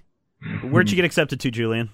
Um, local school, Cal State Fullerton. Hey, all right. And the banana slugs, right? That's not local. um, probably. Okay. Um, so uh, since Kirby decided to curse you guys for getting him into something, I think I'm going to curse you guys for getting me into Scott Pilgrim before the series was over, making Oh, yeah. me have to suffer through this wait for the last issue. I know. I hate. I hate the fact that we have to wait a year between each. Um, Yeah. Rich Johnston actually had an article up on his website today, uh, talking about speculation that uh, Scott Pilgrim might be leaving Oni Press, and Oh. how he's saying no, that's really not the case. Hmm. In the UK, they have to print through a different distributor, mm-hmm. and they're switching distributors in the UK, and so mm. that's why a lot of people are saying, "Oh my God, Scott Pilgrim's leaving Oni." Now that's not the case. I'm just waiting for the Scott for the Scott Pilgrim trade, which I assume, one yeah, it's it's gonna be about six feet long about three I don't- yeah, but yeah, it's gonna be it's gonna be really hard to keep open when I'm in the with like, footnotes. yes. What do you like best about Scott Pilgrim? Um, I like that it. I like that it. Uh, it can actually be go from being a funny comic to being a really touching comic to being a tragic comic, Yeah. which we saw most recently in Volume Five. Mhm. to being action packed. Yeah, yeah. Don't forget that. But uh, the thing is, uh, like a lot of other comics, that could really be like a kiss of death for them. But Scott Pilgrim actually manages to pull it off in a really in a really rational way, and that that doesn't seem forced or anything like that. Yeah. Some something happened to my my copies. I don't know what happened to them. They just poof disappeared in the night. Matthew, What's really cool is way. that Scott Pilgrim is successful in being a wonderful story with a not at all relatable or nice protagonist. He's a Yeah. jerk. yeah. You still love him. You're like, oh, he's our jerk. He's see, but he's not a jerk. Like he's not like he's just kind of boy stupid. I think Yeah. it's the best way to encapsulate it. Like he's a he's he's the kind of guy who always makes a bad decision, right. and there's something got relatable up his about butt. that. Yeah. Who what's Um, his what's his do you name guys playing him in the movie? Oh, Michael Cera. Um, that's Yeah, Cera. Michael Cera character is exactly who Scott Pilgrim is in all the movies that he's been in. I'm not really Michael sure why people Cera are so knocked freaked up out Kitty about Pryde? him being Michael Cera, about him being Scott. Uh, he seemed like a great choice to me. Yeah. Mhm. Uh, I'm just not really sure how they're because they're um they're gonna try and squeeze all six movies or all six books into one movie, yeah. and that's the thing I'm most nervous about. Well, Well, a lot of the books are kind of expositional day by day thing, you know? Yeah. there's there's I I think they're gonna swerve us on that. I think they're probably secretly planning a trilogy. Everybody is these days. Mhm. You know what I heard they're turning into a trilogy? What? Omega Race. Omega Race. The black hole. They're remaking You Black shut Hole and your making it a mouth. trilogy. All right, Julian. Anything else you want to share with us tonight? Um. No, I think I'm. I think I'm just about done. I've actually got to go get prepped for my podcast that I've got to record tonight. Oh, let's give a shout out Oh, there. There I it s- comes. Here First comes shout the- out. Go ahead. comes- Let's let's hear what's the name of this great podcast. Shameless plug. Um. Okay. This is actually. This is going to be. He calls our... it minor spoilers, and he uh, And he has what he's done is he's gathered a fat guy and a bald guy. and and it's for surprisingly he has a Rodrigo. segment called uh, the Rapid Fire Reviews. and- Uh, Doesn't everyone now have a rapid fire review? Julian, what's the name of your common show? knowledge. All What- what's right, the name of your um, show? This, all right, this is going to be our first episode, but it's called Things I Like Podcast. Um, oh, It's just going to be about everything that we like, and it's not. We're going to try and keep the hate down to a minimum, but it's going to be about anything from movies, comic books, video games, web comics, anything else that we can think of that is funny, shiny things around the room. It's going to be great. and so this is your first episode, so it's not up online that people can find it No, yet. not yet. All right. So I would But- expect that the first thing that everybody talks about on the show is major spoilers. Because we're awesome. yep, I'll talk about you guys once that, once it goes up. All right, Totally will. Julian. All right. Thanks for calling, man. Good luck with the show. We will look for it and listen for it. All right, All right. thanks take lot, care, guys. man. Later. I have a comment for the chat room. Okay. The Black Holer is a different movie than the Black Hole. it is, in fact. Uh, does Yeah. that one does not star Pam Grier, surprisingly? So No, no, but it does star Mika Tan. yes. Yipes. Hello. Hello, caller. Who's who's this on the line, Rodrigo? This is Dan Hello. Hunter. Oh, Dan Hunter. Hello, caller. Caller, are all you the there, way from caller? New Zealand.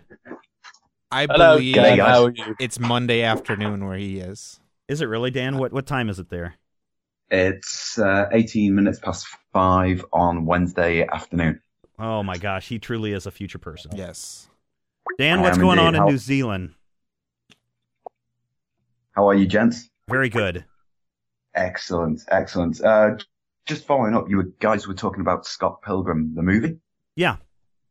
Uh, Edgar Wright, the director. Have you checked out his TV series Spaced? I have I not have. seen it. Matthew, you have? I love Spaced. It's actually You where I started. That's where I first interacted with Simon uh, Simon Pegg. Is it? Yeah, Yes. there is Shaun a of the Simon Dead. Pegg, yeah.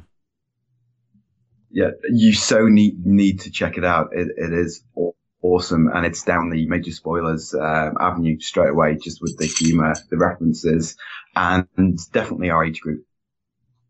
Well, I've heard good things about it. I am familiar, somewhat familiar with uh, some of it, but I, I haven't uh, found it up there on that uh, on those torrent sites just yet. Matthew needs to send his copy to you.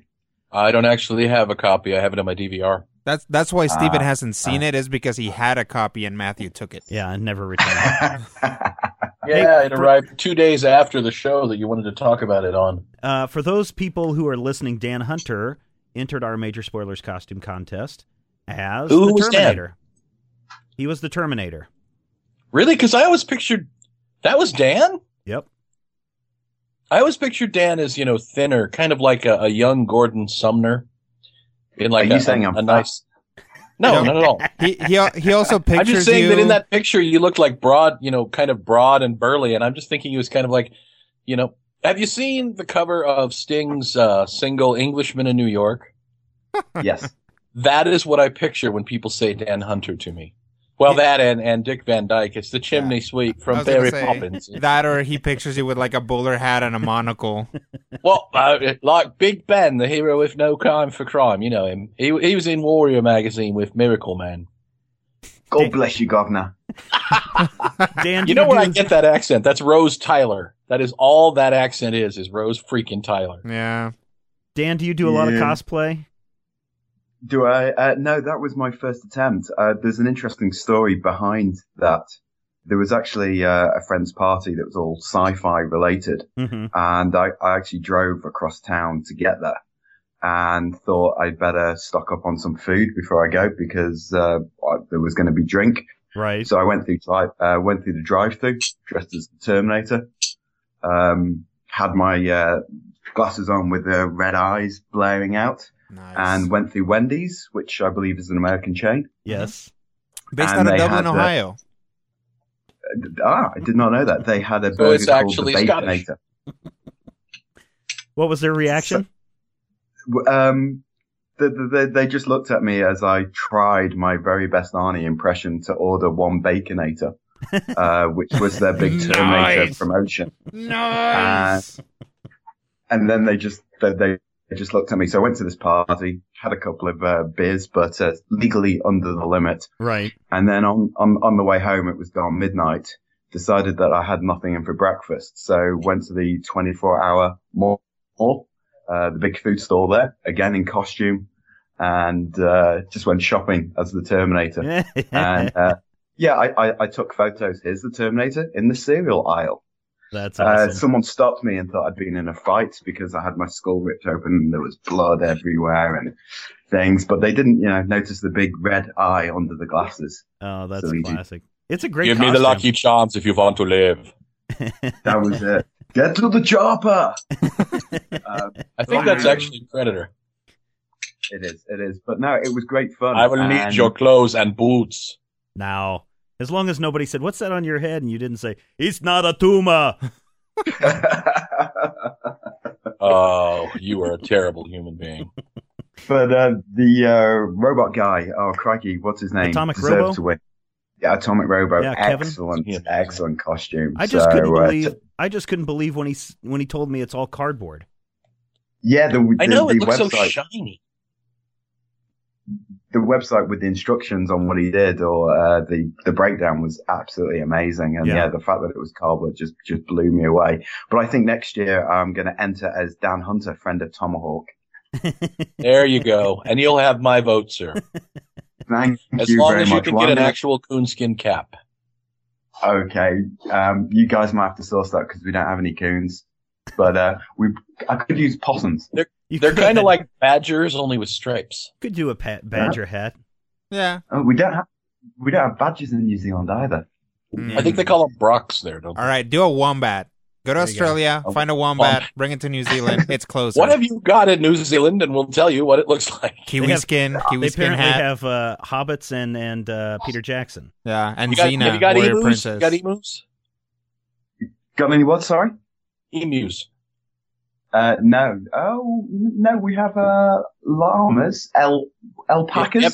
And have capybaras. possums. Oh, I don't know. Do I look like a nature uh, guy? Archaeopteryxes? I, I'm a comic sci-fi geek. I don't know what the hell you're talking about.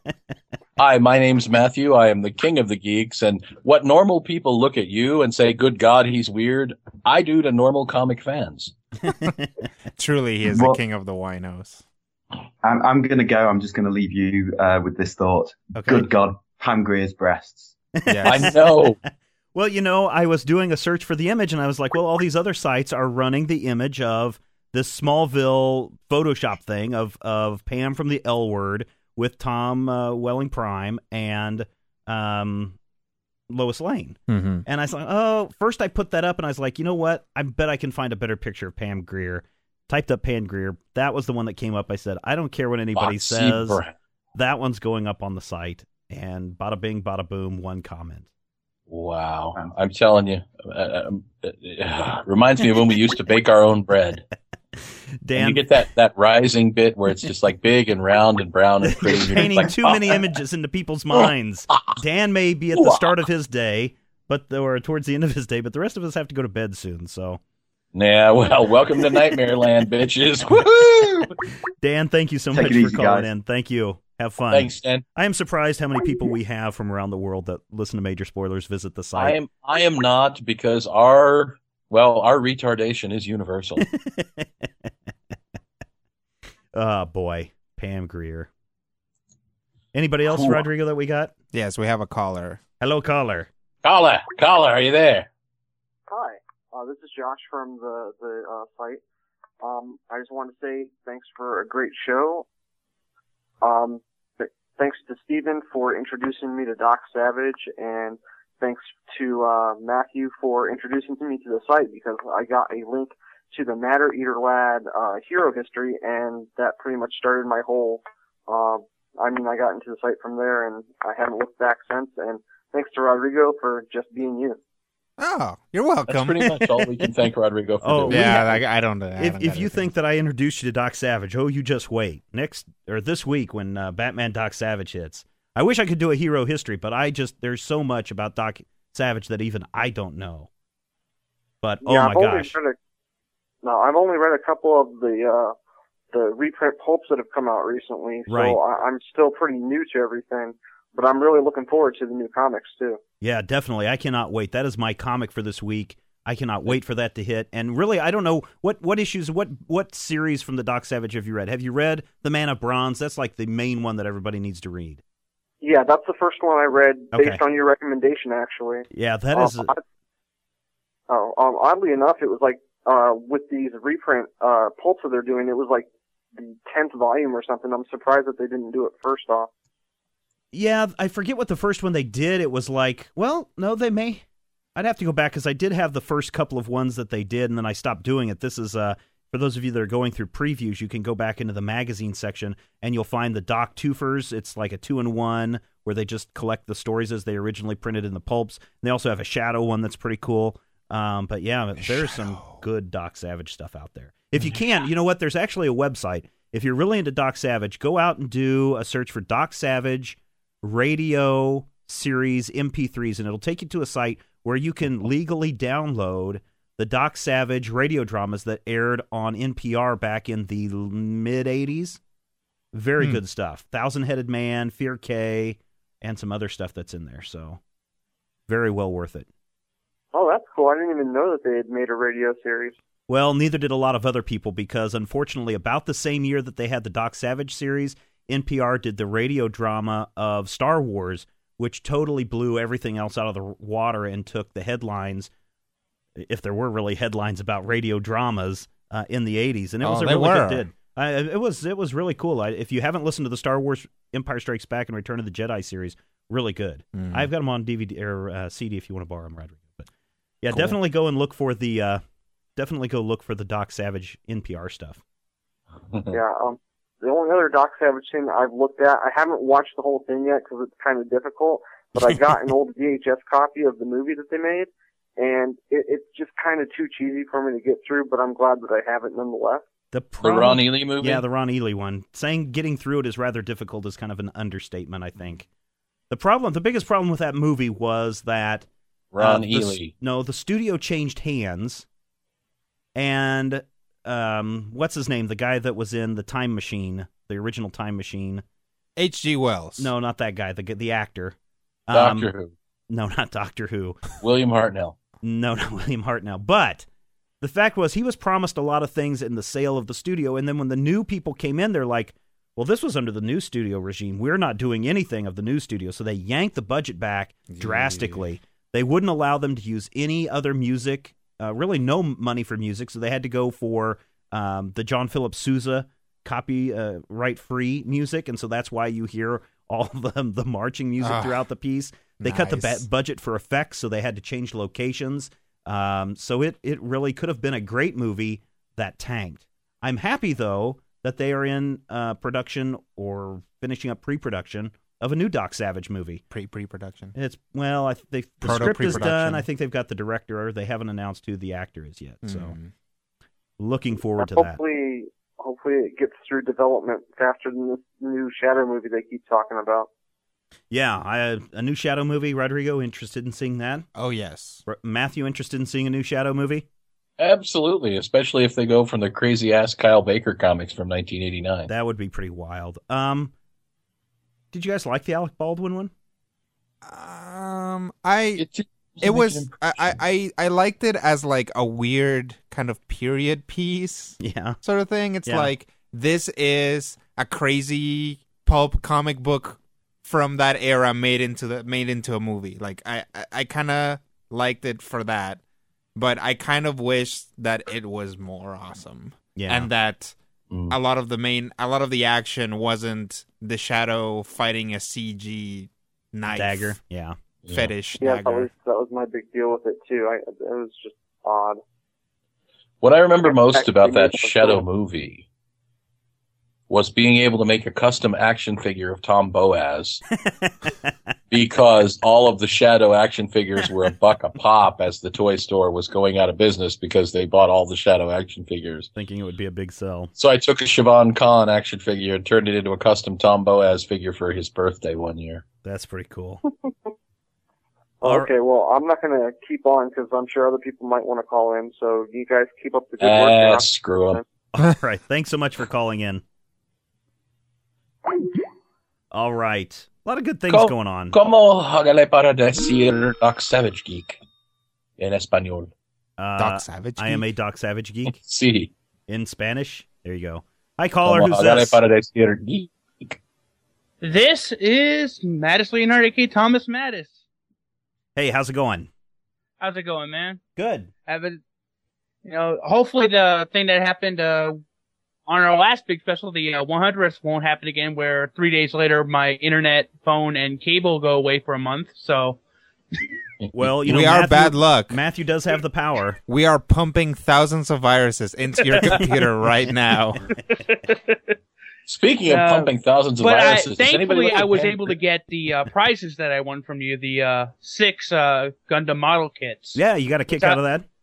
I am thankful for that. As soon as I can find a camera to get the picture, I will take a picture of them. I'll send you it with the uh, headband on, and uh, Cool. because I'm I'm looking at them right now on my shelf. I have them all done. So did you uh you built them all? Did you go in and do like did you paint the the figures? Did you decal them? What'd you do to them? Well, the model kits they pretty much have the uh, the stickers and the decals that come with them. Uh, painting is optional for like the bigger kits. Right. You don't you don't need to paint. I mean, it's just like lines on like the legs, Mhm. that stuff. Um, the one that seems that I think would need paint would be the level three uh, Gundam Alex one, but that's just for the face. But unfortunately, I don't have the paint. That's the beauty of the Gundam model kits. You don't need to paint them. Yeah, that's what. And the ones that I had built and played with, I just got to the point where you break them out of the mold, you pretty much snap them together, you file off the sharp, sharp points from where it was Yeah. attached to the frame, and that's Which is- it. Go have fun, rock out. And the awesome thing is, about a month later, I had a friend who wanted to get rid of like he had like thirteen model kits. He already had like com- completed most of them of Gundam model kits, and he just gave them to me, and they were all Gundam model kits from like the original Mobile Suit Gundam series. Oh, so cool. now I have like almost every Gundam series on my shelf now. Excellent. Now, what's the biggest one you have? What's the biggest level that you've built? Uh, that would be level five, which you gave me two of. Uh, that Yeah. would be wing, which is my Wing Zero, which I Mhm. have two of now. Cool. You gave me an extra one, and the Heavy Arms that you gave me. Well, you know what you need to do with that second one? Shoot some, put some firecrackers up in there, and light it off and film it. I would never do that. I, as a Ooh. Gundam fan, I, that's blasphemy, my friend. That is blasphemy. Now, what's- what's blast the- for us too. What's the highest level that it goes up to? Ten? Is that the biggest level? I, I think so. I mean, I've seen. Are those the ones you I- can get into? There's some that are like six feet tall that are these kids. Yeah, yeah, well, it's like I think it's oh, the the, the prime grade or whatever it's called, but Right. it, it's a wing zero. It's like three or six feet tall. You need a screwdriver to put it together. Oh, man. It has lights and LCD screens. I, I it's like three hundred dollars. I want it. I Well, we believe don't- we don't have any of Disaster them here. actually married a level 100 Gundam with almost infinite points of articulation. Is that is that true? and Otter? working missiles.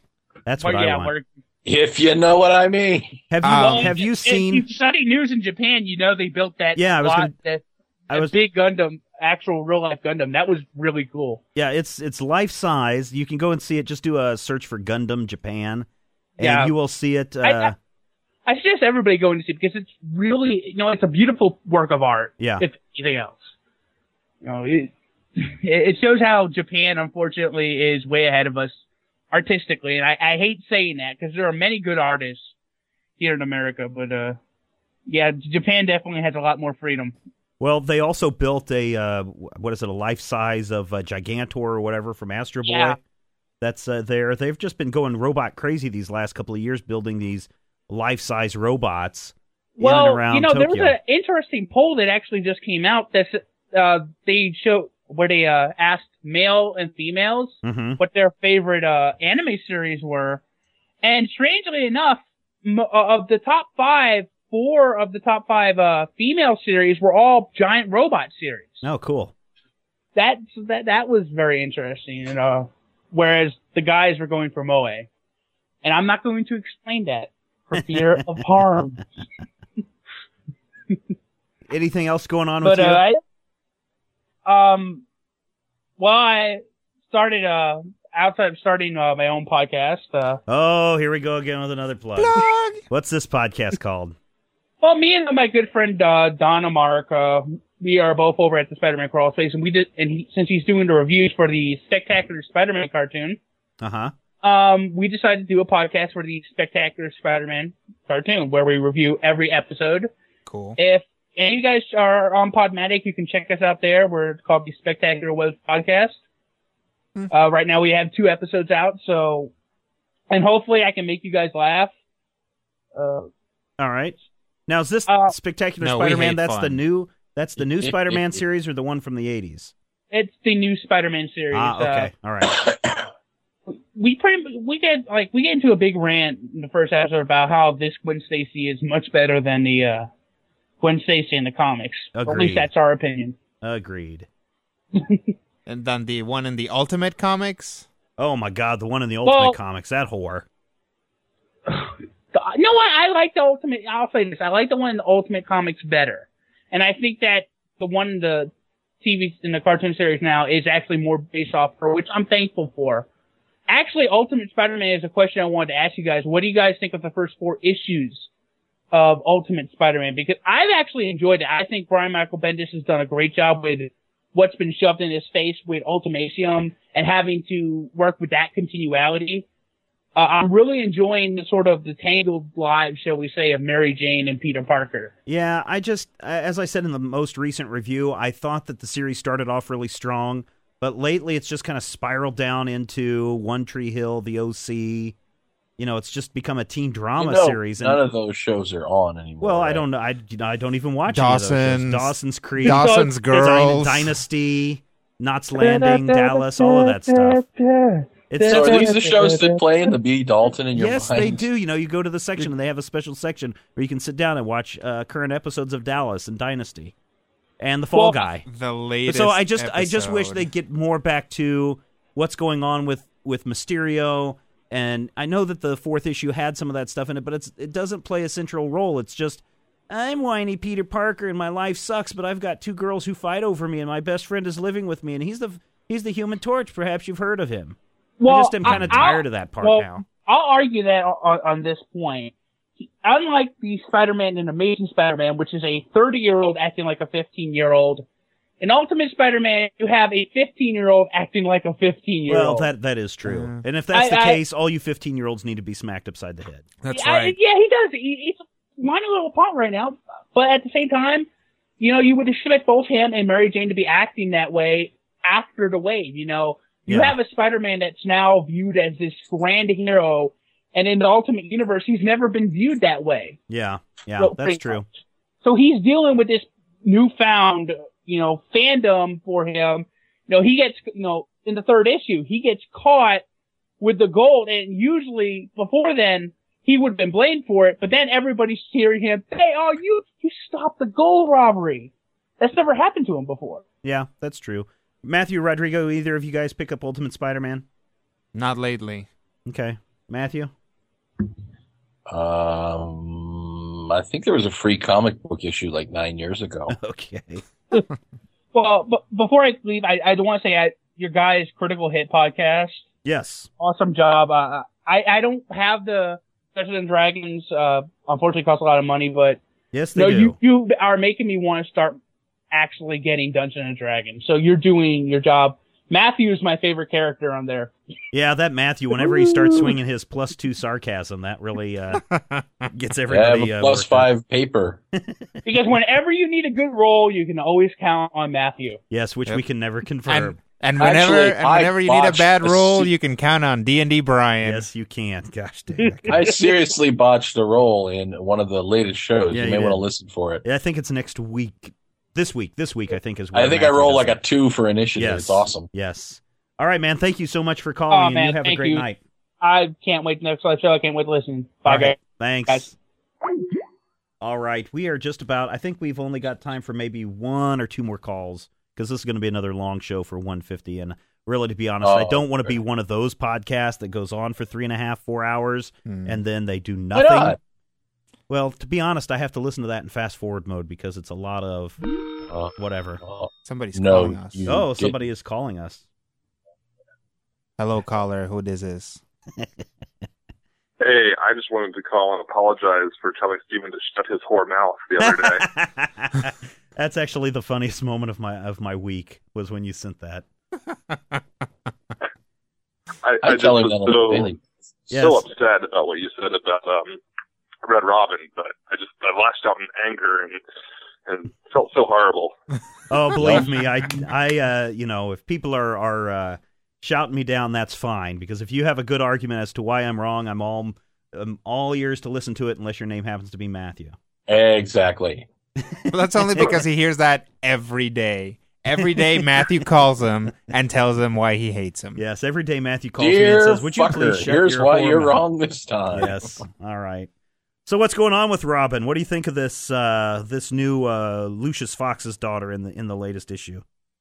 Yeah, yeah. Everything else with it, with the the, the uh, line has been fine though. I've been really that whole line that you read about um, you know, Batman would plan 14 steps ahead, and I bled. I thought that was, that was Right, pretty right. nifty. Um, yeah, yeah, yeah. That's a, that's a good a good line.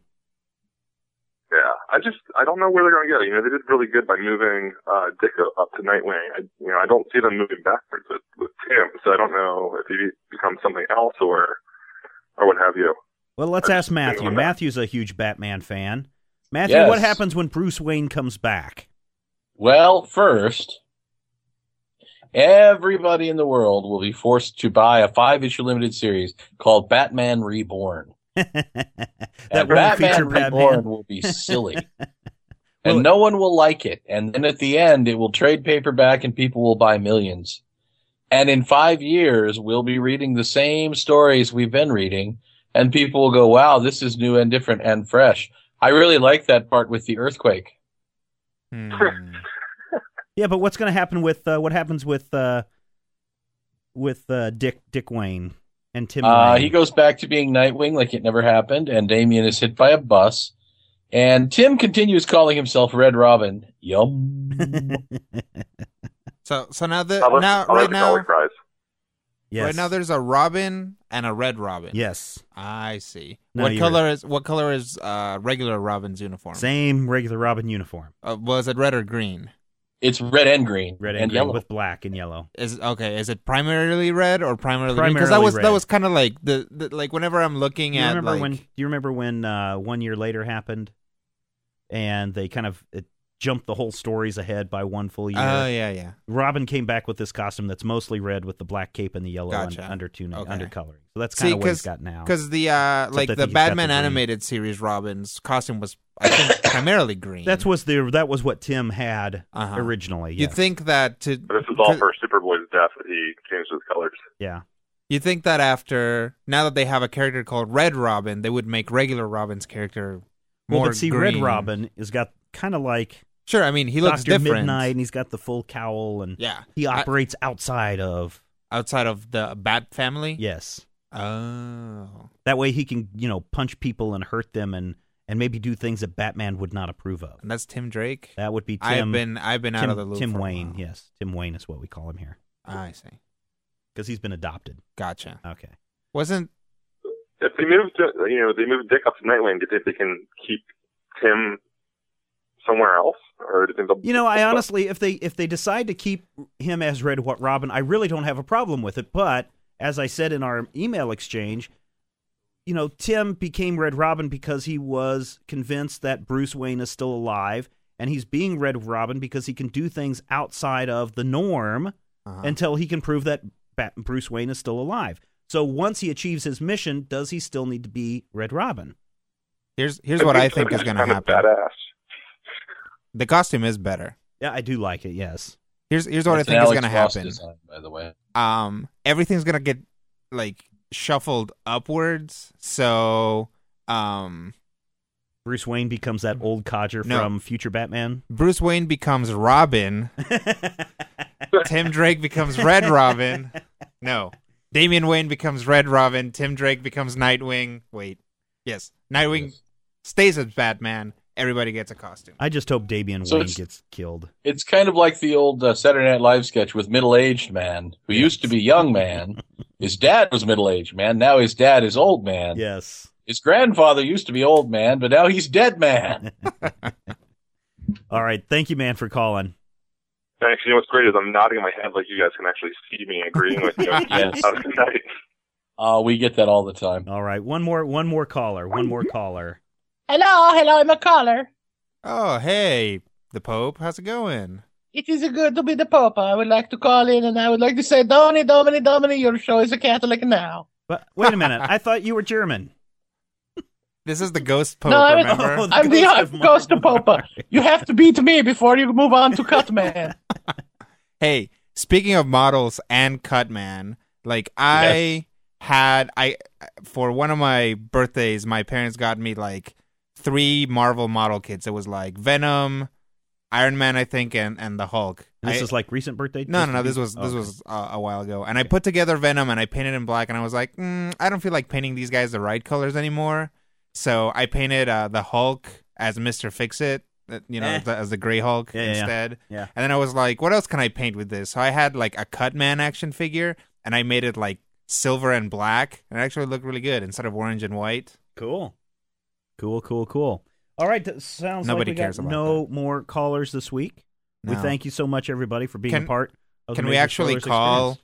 Adriana? Because I've never actually talked. to If she's online, go ahead and and clock, click it. She may not be. Uh, she's probably not. She may not have She's- her Let's microphone talk hooked to up. her. She Just click screens. it I want to see. talk to Adriana. She screens her calls. Push the button.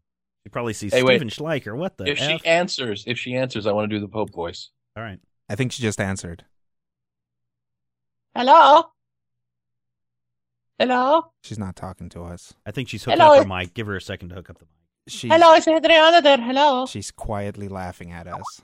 Hello, I am the Pope. Oh, she says, "Hang on." Her, she's getting her mic. I, I thought so. Uh, Okay, hang on. Hanging. Currently hanging. As soon as she can hear us. Well, it's not like you're going to surprise her because it pops up Stephen Schleicher is calling. That's right. I don't know if you can hear this or not. Whoa. You sound No, like we a can't hear anything. I think I got it. Hi. Hey. Hi. Good afternoon, Miss Ferguson. My name is Matthew from the law firm of Peterson, Likes, Boucher, and McFadden. We would like to discuss with you the parking incident roughly three weeks ago. I wasn't there. I know nothing. Oh, Uh, we have a Tenzil Kem who identifies you as being the driver on the scene. Tenzel doesn't know shit. Whatever. Uh, of He- course. That right there, that's my new ringtone. Denzel don't know shit. Adriana is, of course, from the uh, Super Future Friends podcast, one of our favorite podcasts to listen to about the Legion of Superheroes.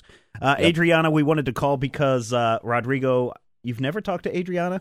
Nah, they No. s- sort of. They called in once, but they couldn't hear me.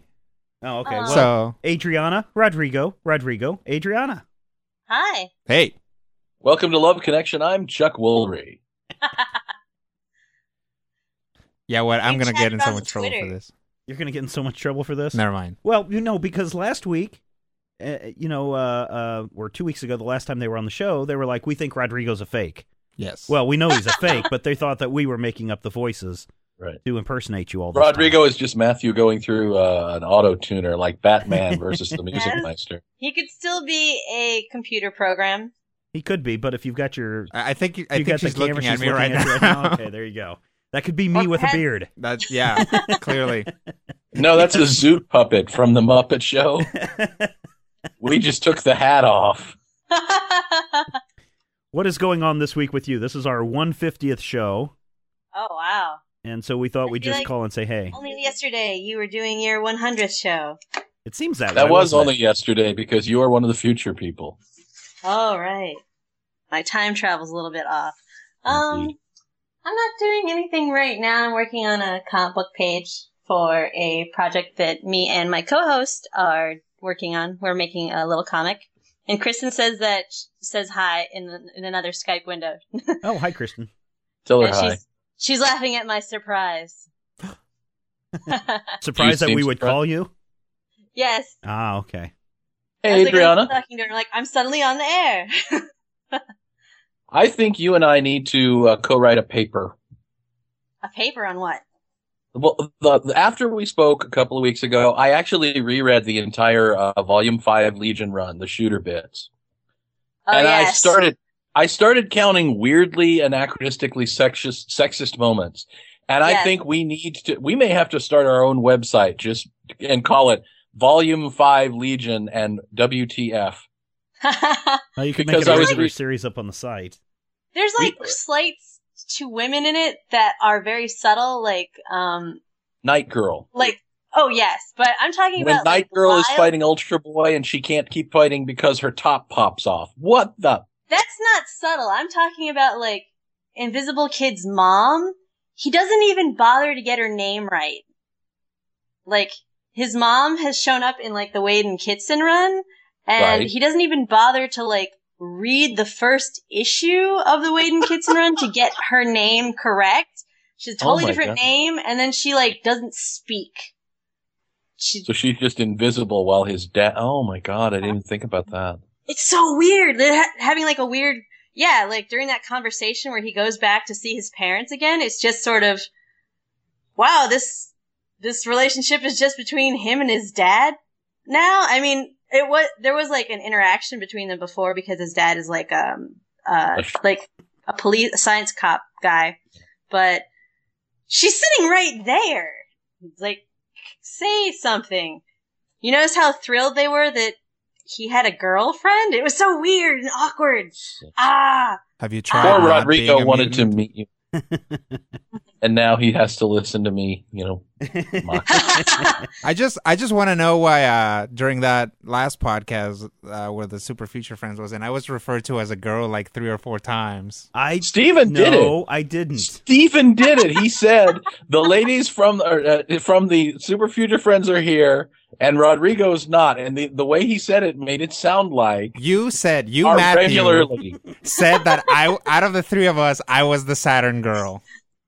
You well, were you are reading Saturn our minds all the time. You're, I'm not saying you're a woman. I'm saying you're the thoughtful, intuitive one, and your Hmm. powers tend to work on a more intellectual and a more uh, subtle level. You're the one who's reading everybody else's mind, while I'm out there throwing lightning, and Stephen is magnetically, you know, turning the Yaris into yard art. And quite frankly, you're the one that looks best in the uh, pink uh, spandex bikini from the 70s. Well, let's put it this way: if we take a different trilogy, the the classic Avengers, Mhm. Stephen is Thor, I'm Iron Man, and you're Captain America. Yay, verily. which is hilarious Why's that? because I'm not even American. Well, I guess, I guess Can now be I am. Capitano Iguana from Ciudad Juarez. All right, Adriana, did you get moved into your new house and everything? Yes, I'm in my uh, new apartment. Excellent. Uh, Kristen and Jake just went through their second inspection for their uh, house that their little condo that they bought in the same complex. Excellent. So we're going to be still working together and easy to do a podcast. Hmm. I just follow wherever she goes. It's like you're never getting away from the podcast. Well, no if it matter uh, if it makes you feel any better, a couple people in the chat have said they've gotten into the show and they really like it a lot. So Oh, thank you. We're really into you guys too, chat people. chat people, it's superfuturefriends.blogspot.com. Dot com. All right, Adriana, we will let you go because what is it? Nine o'clock there. Uh, yeah. It's All not right. like I'm doing Uh, anything. it's 10 but- o'clock here. What is it? 11 o'clock there? Uh, it's the Industrial Revolution here. What is it? The Bronze Age there? It's Wednesday in some places. Stephen, Stephen, it's a time zone. It's I not know. that difficult. Hey, she could be getting ready to go to bed. Dan Hunter is currently driving a flying car. Yes, That's how so late far it is into in the New future. Zealand. That's how. And don't forget Salieri, who stayed up past 4 a.m. But he's in college. Well, Yeah, yeah. He's he's gonna be it's up not for like another he's three 12 and hours. sitting up past his bedtime. Oh, you guys Salieri would go to bed at at 8.30. I, I saw the I saw his picture. I you know he actually his video was up on Skype. He he actually doesn't it look kind of would could pass for a twelve year old, appropriately pixelated. Oh, really? Okay. All right.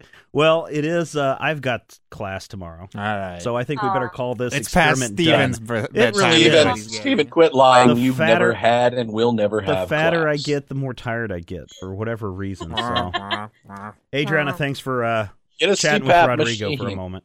Oh, no problem. Thanks for calling me. All right, you have a good night. You are You one too, of guys. us. You are a spoilerite. We love you. All right. But Uh, you guys are super future friends too. Yay! Not in a creepy stalker way. More in a uh, we we admire you as colleagues. Can I be a way. tiny spaceship? Yay! You can be Quislet. Yay! if we're, if we're the Volume Three Legion joinees, you can be Quislet, and I'll be Tellus, and Stephen is Polar Boy. Yes. Aw. See, 'Cause Stephen so always wanted to be one of the popular kids, I'm and, so cool. Yeah. All right. He's short. and then but everybody said it would never happen till hell froze over, so he made that happen. There you go. No, let's just let's just keep going with the puns. This is good. No, it's really, great. really not. All right, everybody. Thank you so much for joining us for our 150th episode. Went a little Join bit longer. soon for our Congratulations, 200. So, Thank you, Adriana. All right, we will be back next week, hopefully with Rodrigo's schedule. Now that his uh, PBS stuff is ending, or at least this show is for now. Uh, we'll be back to our regular schedule next week. We have, I promise, Saltwater Taffy, The Truth About Dr. True next week. Mhm. And this weekend, if all goes right tomorrow, Matt Sturges returns to the show to talk about all things going on with House of Mystery, uh, Fables, Jack of Fables, all that other stuff over at DC Comics. Remember, we know that you love comics, and we do too. And Dark Horse, we had it first. If you have any questions, comments, topic ideas for future shows, or would like to sponsor a show, send an email to podcast at majorspoilers.com. Visit Major Spoilers at majorspoilers.com and be sure to check out the Major Spoilers Forum. You can also follow Major Spoilers on Twitter at twitter.com slash major spoilers and on MySpace at myspace.com slash major spoilers.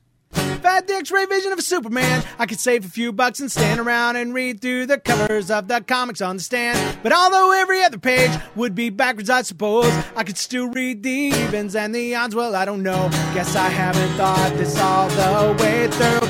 Plus, as soon as the comic book store guy knew, he kicked my butt out on the corner.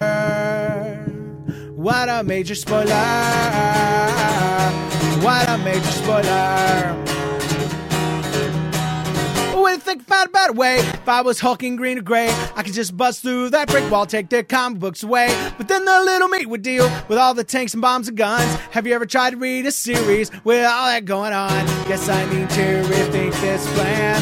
How would I back and board my comics with such huge hands? Guess I already told ya. What a major spoiler!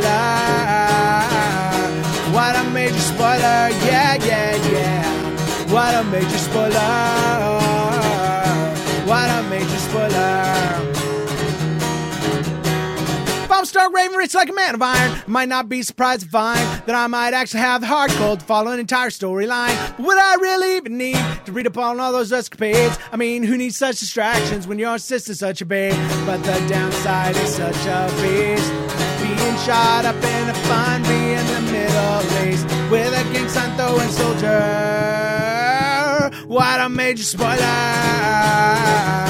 What a major spoiler! Yeah, yeah, yeah. What a major spoiler! Whoa, whoa, whoa, whoa. What a major spoiler!